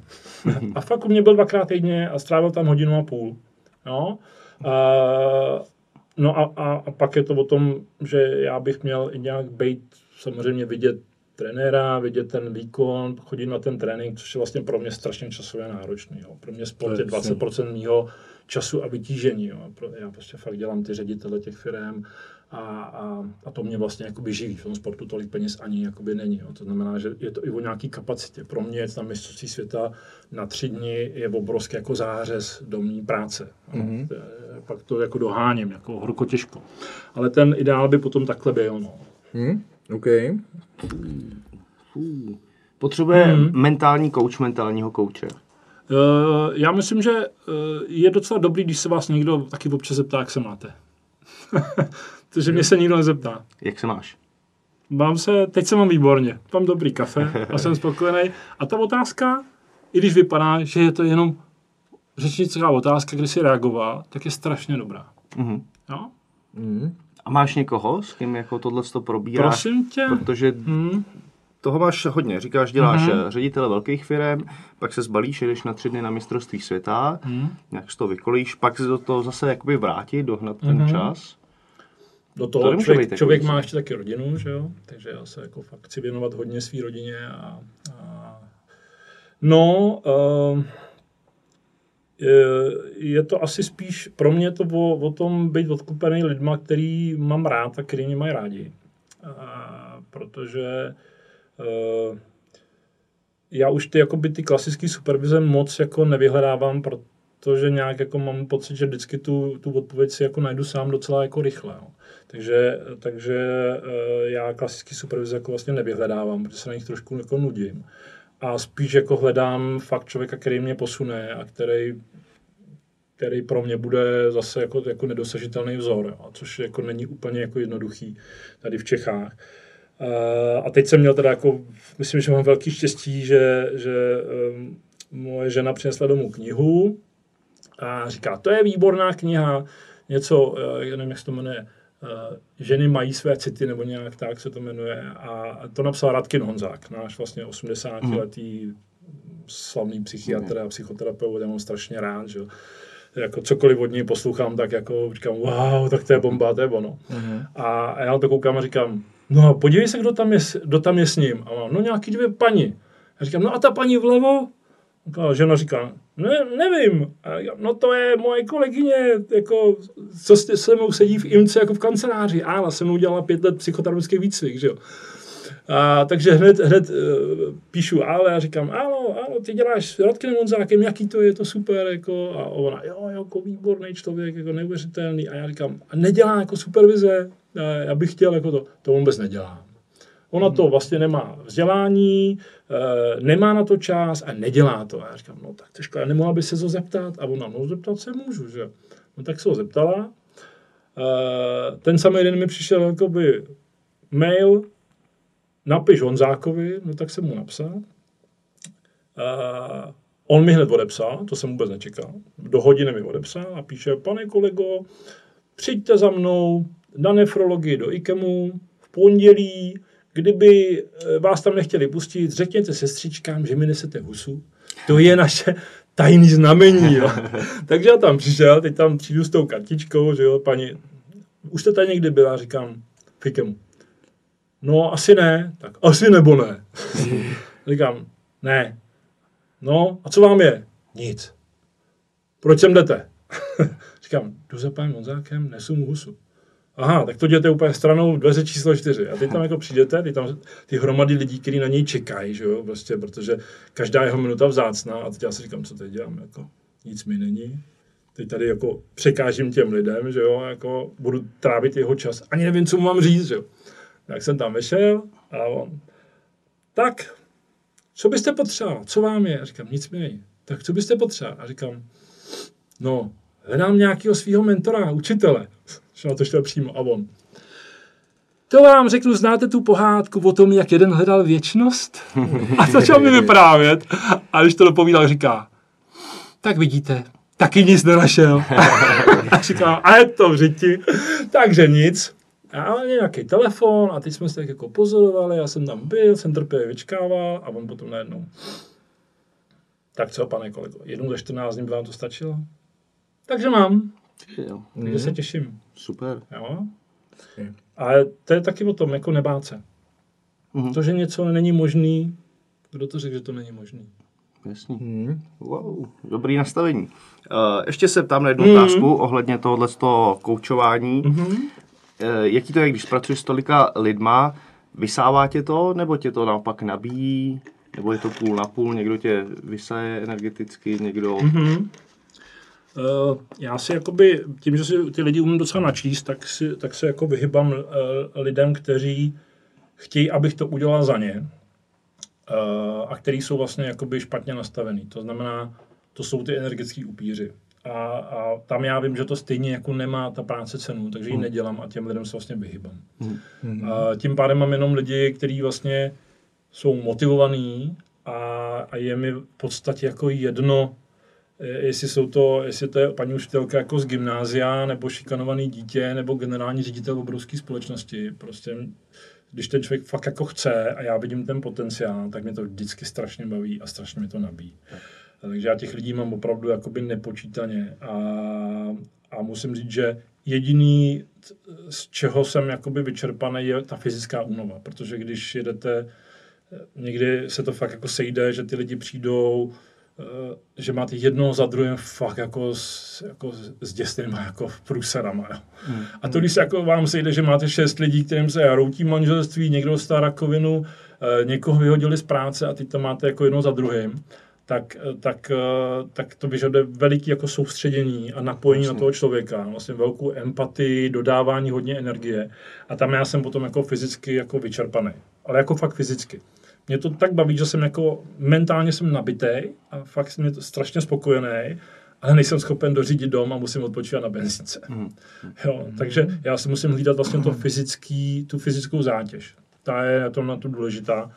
Ale to zase na to je ten pětiletý sebezkušenostní výcvik té somatické psychoterapie výborný, protože pak, když se umíte vlastně jakoby vnímat a dobře se načíst, tak víte, co máte dělat a co nemáte dělat. Takže já, když vím, že jsem fakt jakoby deharmonizovaný jako fyzicky, což třeba říká čínská medicína, jako ve chvíli, kdy dostanete organismus do jak, jakýkoliv nerovnováhy, tak jste náchylný k tomu dostat nějakou nemoc. Jo? A, a já vlastně už vím, co s tím mám jakoby dělat.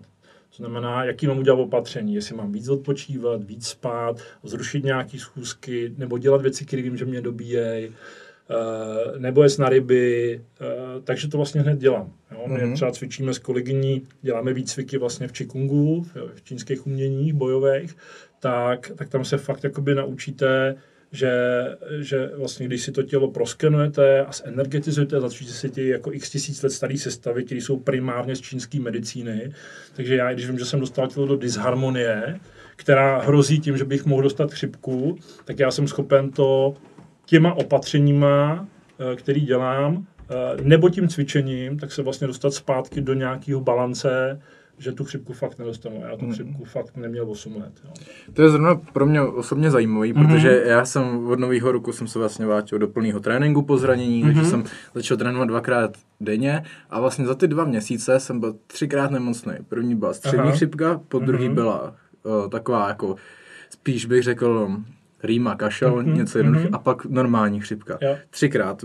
Od začátku vlastně toho roku jsem si hlídal jak spánek, tak vitamíny, mm-hmm. tak jídlo, tak abych prostě neonemocněl. Mm-hmm. A stejně mě to dostalo. Aha. A hledám furt jako příčinu, jak je, jak je to možný. Mm. Je, takže myslíš, že bych měl hledat spíš třeba v té psychologické jako... Mm, ono to vždycky nebo... ten komplex, jo. Jako ono to může být vlastně kombinace víc věcí dohromady a nebo může něco převažovat. To znamená, ono to může být opravdu jenom jednoduchý nevnímání, dostatečné nevnímání svého těla a signálu svého těla k tomu, aby jsme viděli, jestli jsme přetíženi nebo nejsme přetíženi. Protože mm. ve chvíli se opravdu přetížíme, eh, to znamená, tu křivku vyšponujeme jako příliš vysoko, tak to tělo to jako nezvládne a vlastně spadne dolů. Jo? Tohle mm. to je typický Úplně jednoduchý příklad je takový ty lidi, kteří se rozhodnou, že budou chodit do té posilovny a že to urvou. Mm-hmm. Tak oni vlastně nevnímají svoje tělo, jsou odpojený, mají jenom tady v té mysli, mají ten svůj cíl, jak chtějí strašně cvičit, co chtějí zvednout, jak chtějí vypadat. To tělo vůbec vlastně jakoby ne, nezískávají ty signály, protože jsou od něj odpojený, takže oni to vlastně takhle urvou a tady se zranějí nebo přetížejí a spadnou dolů. A začínají furt stejně furt jedou nahoru, dolů a jsou schopni to dělat leta letoucí, hmm. je to furt špatně. Jo? Hmm. Takže zjemňování pozornosti k signálům těla, učení se to vlastně fakt vnímat, že to tělo je strašně chytrý a ono nám říká, jestli si děláme věci dobře nebo špatně. I, i z, psychický, z toho psychického pohledu. Hmm. Takže ve chvíli, kdy zjemníme pozornost k tělu, tak jsme schopni dostat určitý signály, aby jsme viděli, jestli trénujeme moc nebo trénujeme málo. Mm-hmm. Jo? Takže, Takže takový... tohle vypadá třeba na přetížení. Mm-hmm. Ale můžou tam být i jakoby psychické vlivy, to znamená, přesně jak jsme říkali, já tak strašně dřu a co když mě tam jako nedají. Yeah. Mm-hmm. Jo, k čemu to vlastně dělám. Jo? A najednou nám klesne ta Jasně. motivace a všechno a jsme vlastně zase hodíme ten systém do nerovnováhy, vlastně psychicky a zase jsme náchylní ke zranění nebo, nebo k nějaké nemoci. Mm-hmm. Vždycky je to kombinace, musíme se na to dívat komplexně. Není to vždycky jenom jedna věc, svět není černobílý. Kdo přemýšlí lineárně, skončil. Doba lineárního přemýšlení je 50 let zpátky. Teď, když jako každý den je dvojnásobné množství informací, než bylo ten den předtím, což se do té od nějakého roku 1970, takhle to je, no tak prostě musíme přemýšlet komplexně. Kdo přemýšlí komplexně, mm-hmm. chytře, moudře, rozumí světu a sám sobě, tak je napřed. Ten zbytek se snaží jenom zařadit jako Jasně. věc prostě na dvojku 100, mm. takže to kouří, dře to a stejně to jako někde kiksne. Mm. Super. Uh, na, na tvém webu jsme vlastně našli ještě jeden uh, výraz, teď ano. mě omluvte, pokud to přečtu blbě, Executive Search. Mm-hmm. Co to znamená? Exekutivní search je je vlastně takový vznosný název pro, pro nábor pracovníků, pro recruitment. Akorát, že vlastně ten nábor pracovníků, který já jsem dělal vlastně 20 let, má určitý uh, disciplíny a určitý techniky. Uh, a jedna z těch technik je právě executive search. A executive search je to, že přijde uh, ředitel O2 a řekne, já potřebuju najít nejlepšího finančního ředitele pro O2 a já říkám, dobře, já těch lidí znám, mám jich v mobilu tady 7 tisíc, eh, pohovoroval jsem 13 tisíc lidí za svůj život, takže já řeknu, dobrý, dejte mi zadání, eh, já si ho rozklíčuju, poptám se, zjistím, co potřebují, udělám si nějaký sken té firmy, znám nějaký lidi na tom trhu, potom vím, že podobný typ lidí někde sedí v nějakých firmách, to znamená, executive search znamená, že já ty lidi oslovuju, to je takzvaný headhunting, lovení hlav, lovci hlav. Takže já si vytipuju, že v tom T-Mobile a v tom Vodafonu ten finanční ředitel by byl dobrý typ. A já ty lidi vlastně oslovuju, zvu je na pohovor, pokud jsou, mají zájem o nějakou změnu, uh, udělám nějaký výběr uh, finálních kandidátů, vyberu třeba 20 lidí, který představím tomu, tomu klientovi, on si z nich vybere a mě za to zaplatí. Tomu se říká executive search. Jo? Hledání mm. vlastně těch výjimečných lidí na ty výjimečné pozice, který nenajdete tak, že si dáte inzerát na LinkedIn nebo na Jobs. Mm-hmm. No, a to já jsem dělal Jasně. vlastně 20 let. Takže já jsem pracoval fakt pro stovky firm, uh, až po to, že jsem končil tím, že jsem pro české firmy vybíral třeba generální ředitele do Ameriky. Jo, mm-hmm. poboček. Wow, wow. A to je executive search, no.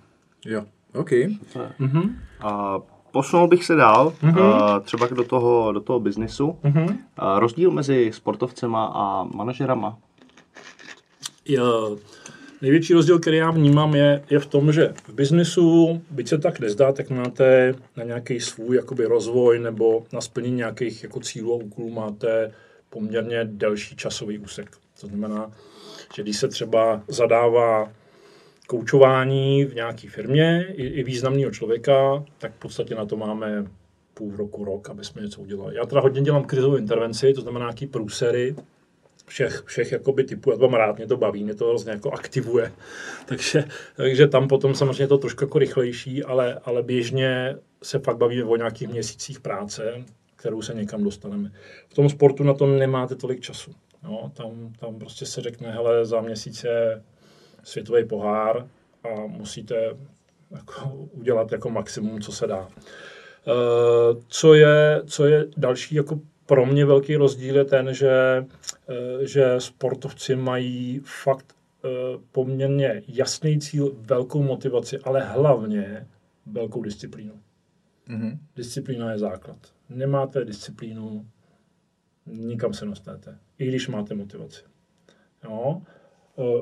Vlastně i sportovci, kteří nejsou hloupí a který po své kariéře se dostanou do biznisu, tak díky tomu, jak jsou disciplinovaní, tak, tak většinou jsou excelentní v tom, co dělají.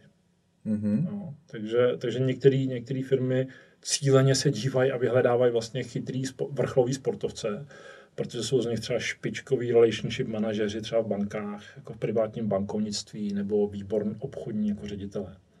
Hmm. No. To je, to je rozdíl. Jinak je ta práce stejná, zase jsou to lidi, furt stejní lidi. Mm-hmm. mm-hmm. Furt stejní lidi, furt stejný problém. Jo, jo, jo, jo.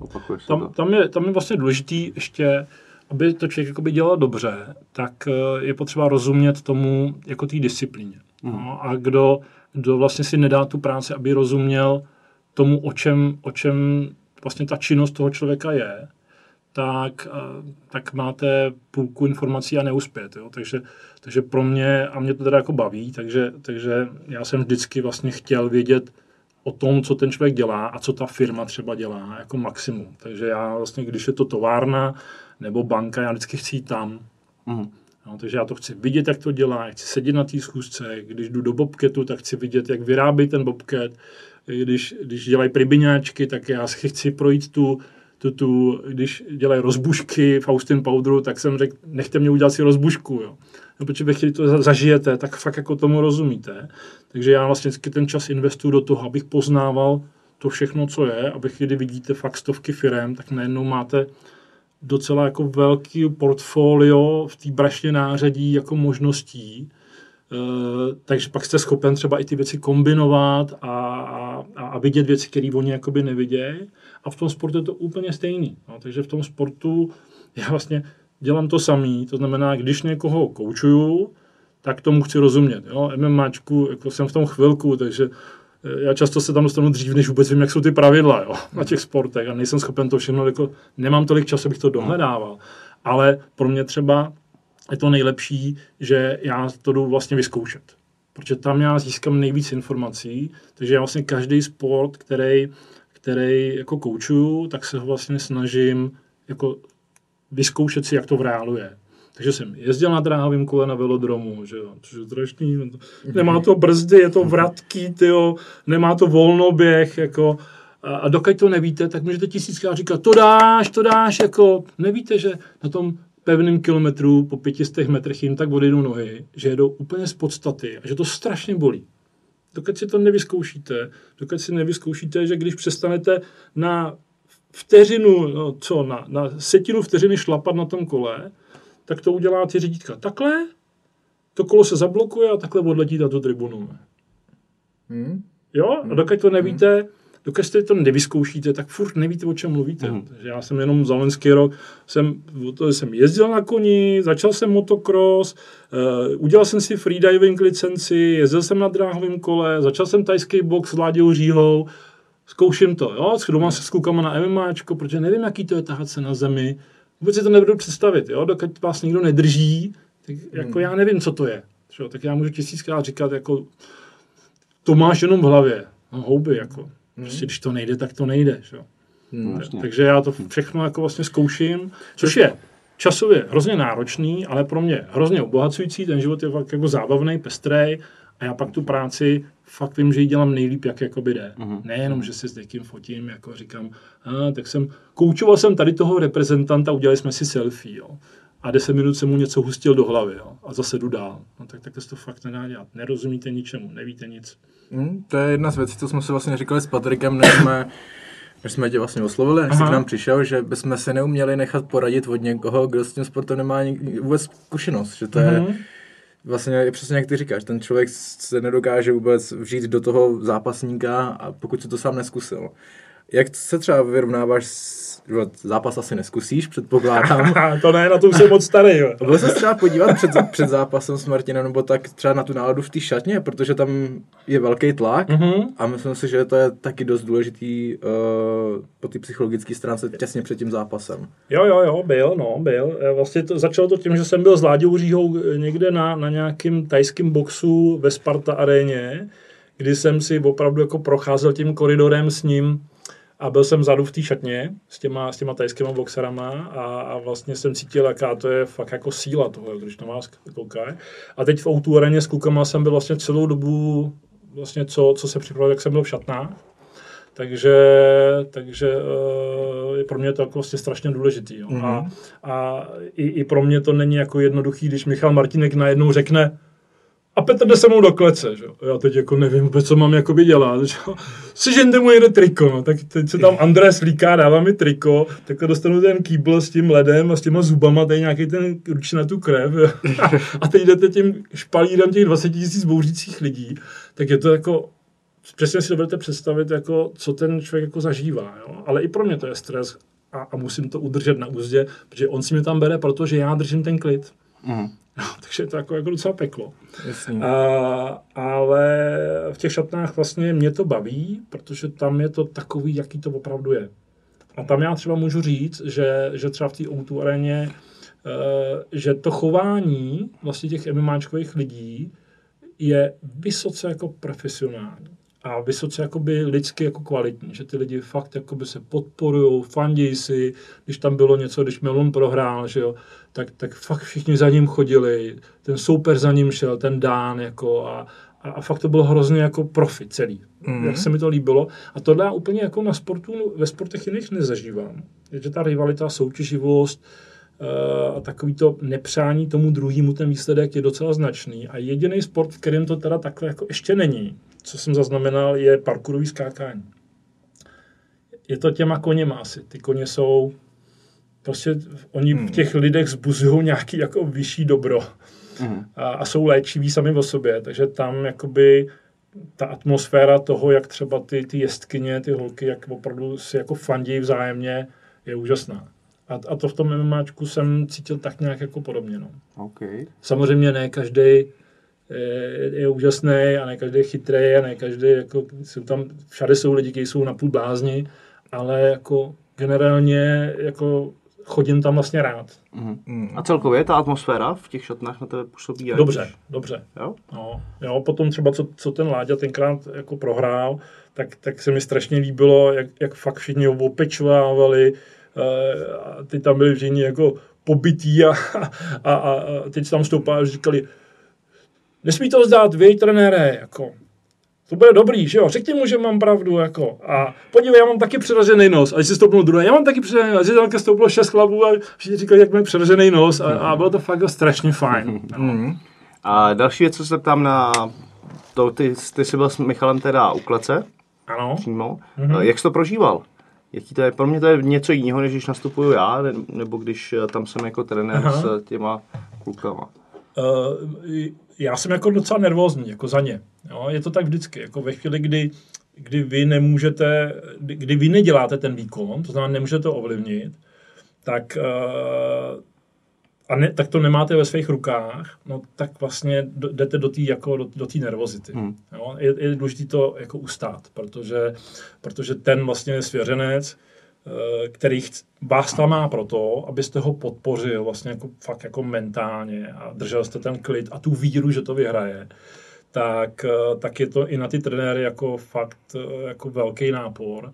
A, a proto si myslím, že trenéři by na tom taky jako měli jako dost zapracovat. Jo. Já si pamatuju, teď, nedávno jsem slyšel eh, Davida Svobodu, že, našeho, našeho olympionika, desetibojaře, eh, kdy, kdy on říká, že pro něj byl nejtěžší moment, že on vlastně na jedné olympiádě říkal, že prohrál, protože eh, dostal nějakýho koně, s kterým spadnul a, a, a byla to jeho nejslabší disciplína, takže na tom čtyři roky pracoval, aby, aby vlastně tahle jeho slabší jako disciplína byla dobrá, že se opravdu strašně zlepšil, věřil si a že pro něj nejhorší bylo, když na té další olympiádě, když měli do toho boje, tak se podíval na ty svoje dva trenéry, který tam stáli úplně, úplně zelený. On říká, to, to prostě bylo to nejhorší, co se mi mohlo stát, že ty lidi, na který já spolehám, tak skolabujou. Hmm. Hmm. Ale protože to je hrozný nápor. Jo? Určitě by byl klidnější, kdybych tam měl jít. Prostě buď to vyhraju, nebo to nevyhraju. Jasně. Buď jí dám, nebo ji dostanu. Ale když stojíte venku, tak je to jako hrozně těžký. A, a vidím to na některých těch trenérech, že to nedávají. A je lepší, že tam nejsou teda. Mhm. OK, OK. Stalo se ti někdy u jakýhokoliv sportovce, že těsně před závodama, nebo třeba ten den těch závodů, za tebou třeba někdo přišel a řekl si, to necítím se, nevěřím si, je, necítím se prostě v té psychické pohodě, Jo, dá se s tím ještě takhle těsně před tím zápasem něco udělat, dostat ho do pohody. Dá se to, když je tam ta předchozí práce. Mhm. Jo, protože když se máte k čemu odkázat a víme, že jsme to už mockrát zažili, nebo že jsme se o tom xkrát povídali, tak v tu chvíli to jde. Mhm. Jo, takže jde to. Jo. Mhm. A, a fakt na to potřebujete jako pár minut, a nebo jenom nějaký svoje jakoby energetické nastavení a jako svoji jistotu, kterou vyzařujete. Ve chvíli, kdy by tam ta práce odvedená nebyla, tak to nejde. Jasně. Jo, takže takový ty jako na tenise, když tam chodí trenéři a ty tam do ní něco hustěj, v těch klíčových okamžicích to vůbec není funkční. Ten člověk vás neslyší, to, to je úplně jako marnost. Vlastně buď to máte odpracováno a stačí, že tam jste, že tam přijdete a vůbec nemusíte nic říkat. Nebo řeknete dvě slova. Nebo je to celý šeškárna. Mhm. No. Mhm. A mě by zajímalo, jestli by se někdy, jestli bys na někom někdy viděl, že se třeba necítí v pohodě, ale mm-hmm. bál se to říct. Jakože to jsem, já jsem to zažil, už je to dlouho, ale že jsem třeba měl bude tu dobrou přípravu, všechno jako sedlo, se, se, sedlo jak mělo, mm-hmm. ale nevím proč, ale teď cítil jsem se prostě komfortně a já říkám, nemám k tomu jediný důvod, všechno jako proběhlo, všechno mm-hmm. jak mělo a nemám ani co jako vyříct tomu koučovi, jako já se Jo, jo, necítím jo. v pohodě, ale nevím proč. Jo, jo. Je, jako těch, těch vlivů, nebo těch, těch situačních záležitostí, nebo těch vzpomínek, nebo těch pochyb může být fakt jako strašně, jako strašně Jasně. nespočet a můžou sahat až jako do nějakých jako dětských věcí, do různých traumat. Takže to se může kdykoliv stát. Teď, když jsme byli s Tomem eh, na tom mistrovství světa, kdy on měl tu svoji královskou disciplínu, ten Keirin, tak na něm bylo úplně jasně vidět, jak strašně moc chce a jak je ve velkém pnutí. A přestože jsme všechnu tu práci udělali, tak to, že jsem tam asi byl, způsobilo, že to nebylo ještě horší. Jo? Ale já jsem viděl, že on už vlastně je v nějakém nastavení, v kterém prostě to není to ono, ale už se to nedává moc jakoby zlepšit. Hmm. Jo?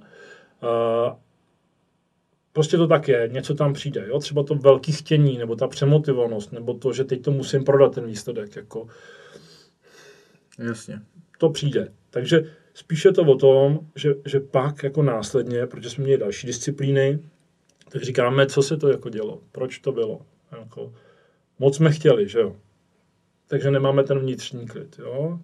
Eh, je to lepší být jako nahypovaný a napružený, nebo je lepší být jako fakt jako no. uvolněný a klidný? Co funguje víc? To jsme se přesně chtěli taky zeptat, protože zrovna shodou okolností za mnou šel Kuba Bahník, když měl teďka zápas v boxu mm-hmm. víkendu a říkal, ty já ani ne, nevím, že mám mít zápas, já jsem úplně v klidu a teď nevím, jestli se mám být nervózní nebo ne, jestli to je jako v pohodě nebo to je dobře. Uh, to taky jako má jako víc jako Eh, svých stránek. Jo? Jedna může být něco, čemu se říká vysoce strukturované vývojové obrané mechanismy. Flegmatismus, disociace, racionalizace a tak dále. To znamená, je to něco, co nás chrání, aby jsme se z toho nezbláznili, ale jsme vlastně jako vypnutí, nejsme soustředění, eh, děláme, že je nám to jedno. Jo? To nefunguje. Jo? To nás jenom chrání. Eh, no a pak, pak je vlastně ta, ta, jakoby, ta druhá část a to je ten, že do toho jdete s tím vnitřním nastavením, že jste udělali to, co, to nejlepší, co jste mohli a že nejlepší výsledek podáváte, když jste v absolutním klidu a soustředění. To znamená, že ty aferentní a eferentní dráhy toho nervového systému běhají úplně nerušeně, energeticky, tam, kam mají a dávají nám ty informace z těch proprioceptorů a podobně. Ve chvíli to celý zablokujeme, kdy to kousneme, tak to přestává fungovat. To znamená, stuhnou nám nohy, Eh, říká se, plavci necítí vodu. Hmm. Jo? A to není dobře. V tu chvíli vlastně to tělo nefunguje, jak má. To znamená, že ten vnitřní klid a to soustředně a to absolutní uvolnění, takový to, když Číňani říkají, buďte uvolnění, jak, jak, jak když uh, vám prochází jako voda. Jo? Hmm. Buďte propustní. Jo? Vnímejte všechno, co je a buďte v klidu a reagujte tu sílu do toho momentu, v kterém, v kterém ji potřebujete dát. Hmm tak to je, to je to ideální. Míra, Míra vám to tady vyprávěl, Míra Brož, to bylo strašně vtipné, to, co vám neříkal, tak to bylo to, že on vlastně celý den říkal, já jsem tak klidu a já jsem tak jako těším, to není normální, co? A my říkáme, to je normální. On ještě 20 minut před tím zápasem, jsme tam seděli s těma brazilcema nervníma, že jo, tak on tam tak jako úplně v pohodě sedí a najednou se tak tam podívá a říká, já jsem úplně v klidu. To je špatně, viď? a my s Ondrou Pál říkáme, ty vole, doby, co za to dál, kdyby do tohohle stavu se dostal. A on, a ok, já jsem se chtěl jenom zeptat, mně to přišlo divný.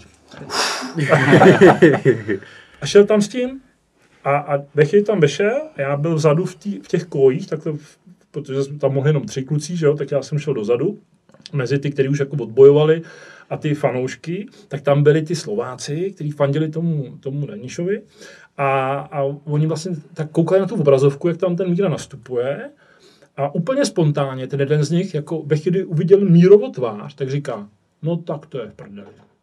Hm. Ten je tak psychicky v pohodě, že to Daniš nedá. Hmm. To, to tak poznáte. Hmm. Jo?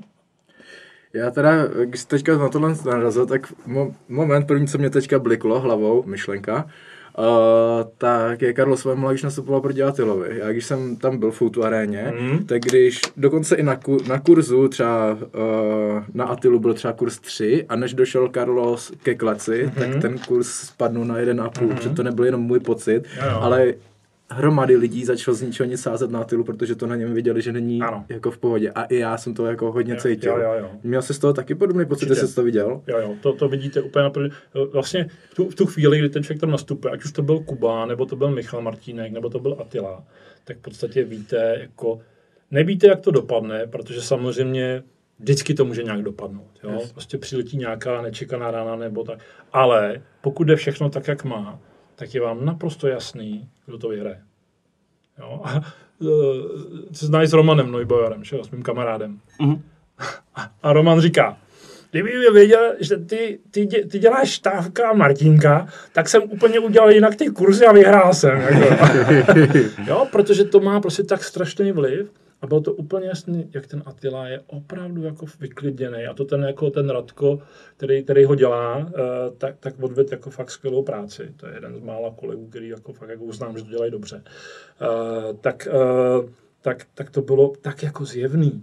No. Hmm. A to zatětí, to je prostě, že, že, že vy se jako nahypujete, že se kousnete a že všechno jako je tvrdý a že to prostě urvete. Neurvete. Prostě něco se urvat jakoby nedá. Okay. Jak se dostat do téhle nirvány, teda do toho ideálního stavu? Dlouhodobou prací. Dlouhodobou prací. To, že víte, že to je důležitý, že na to, že Mám vlastně... na to 14 dnů. Hmm, strašně krátká doba, no. Už to, že si tady povídáme, mění nějaký ná, náhledy na něco. Určitě. Jo?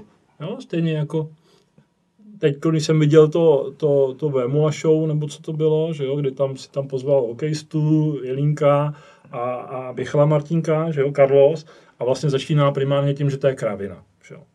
No a pak se dozvídá, že, že mu hokejista řekne, že mu to pomohlo, když mu bylo nejhůř a že to tam mají všichni, tak už znejistí.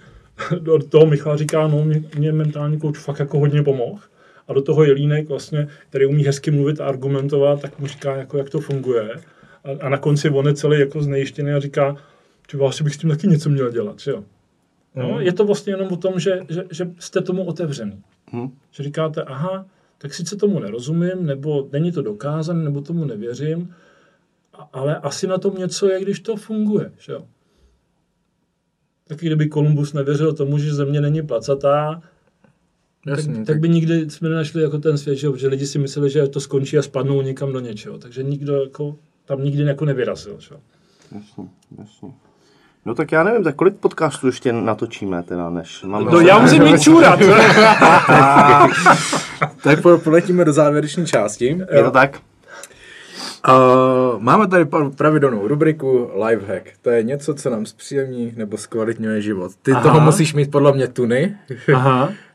Mohl bys nám dát nebo našim divákům nějaký lifehack, něco, co by jim mohlo opravdu pomoct třeba při, v každodenním životě? Aha. No napadá mě jedna věc. Eh, Když jsem před deseti lety já, vlastně když jsme končili náš jako psychologický koučovací výcvik s Radkem Babouchem, který je opravdu jakoby úžasný člověk, tak my jsme právě říkali, Radku, dej nám nějakou jednu dobrou radu do života po celém tom jako výcviku. Jo. A on říká, jednu, tak místo televizních novin se jděte projít. Tak jsem to začal dělat, dělám to 10 let. Je to úplně super, protože to, co se na nás valí z médií, aby se to prodávalo a aby to bylo to, no tak to jsou všechny ty srágory, který nám dělají všechny ty strachy. A to je to, co my se celý život snažíme jako na čem zapracovat, nemít ty strachy. Takže ve chvíli, kdy přestaneme tady tyhle ty jako sledování toho všeho strašného, co se děje, a koronavirus a tamhle to a tamhle to, tak to není o tom, že, že bychom byli jako mimo ten reálný svět. Já deset let nečtu žádné noviny. A to v tom biznisu, který dělám, kdy jsem vždycky říkal, nemáme přečten celý hospodářský noviny, d, d, d, tak jsem úplně mimo. Já jsem za těch deset let to nepotřeboval. Všechno, co potřebujete a je důležité, tak se dozvíte. Hmm. Od lidí, za tu chvilku v tom radiožurnálu ráno, když jedu autem, já se tak ulevilo. Je teda pravda, že já osobně teda na televizní noviny nekoukám už to 8 let, jako extrémně, protože nedávno jsem na to, jako, si, že na to koukala máma, tak jsem na to kouknul mm-hmm. a to je jedna negativní zpráva za druhou. Pak to končí, že se narodilo sluně v zoo a, a konec. Jo, jo. To je, Ale pozor, ono to vlastně si ty věci jako opakují a maskují. Takže my říkáme, a trend je nemít televize, nekoukat se na zprávy, ale ten mobil dělá to samé. To znamená, ve chvíli před spaním, jako takhle tam šrotuju ty zprávy a já nevím co všechno, je to úplně to samé a možná ještě horší. Jo? Hmm, Takže jsme i u toho a vlastně dělali i, my jsme tady nebyli 100 let, jo? Eh, že dělali experimenty a myslím, že to přednášel profesor Markora teď z italské univerzity a on říká, že dělali eh, experimenty, jaký vliv má sledování vlastně jakoby mobilu den před, eh, před zápasem jako spaní, před spaním a potom těsně před zápasem u mladých jako děcek, když jdou na nějaký jakoby Eh, a, a fakt zjistili, že, že ta, ta koncentrovanost a ten výkon rapidně klesá, když to dítě třeba před tím výkonem jako čumí do mobilu, anebo když usínal s tím, že předtím jako to, říkají jako hodinu před spaním vypnout mobil, eh, před zápasem vůbec ho nebrat do ruky. Jo? A podívejte se i na ty fightery, protože vy jste zvyklí taky jako si, si tam dávat ty tréninky a co všechno a, a fotit a na, natáčet, ale tohle dělá strašně moc. Rozptyluje to vaši mysl, dělá, vznikají pochybnosti, dostáváte do, do té hlavy věci, které tam vlastně vůbec nechcete mít a rozptylují vás. Takže to vzít a vypnout hmm. je úplně to nejlepší, co můžete udělat. To dělám, to dělám. Den zápasu, nepoužívám telefon, zapínám ho až, Jo, až po jo, zápasu. jo, jo. Já to dělám na základě tvého doporučení. No, Takže no, tak to je fakt jako dobrá, jako to je moje jako rada, jako omezme to v těch důležitých okamžicích. Jo, Ok. Zůstaňme sami ze sebou.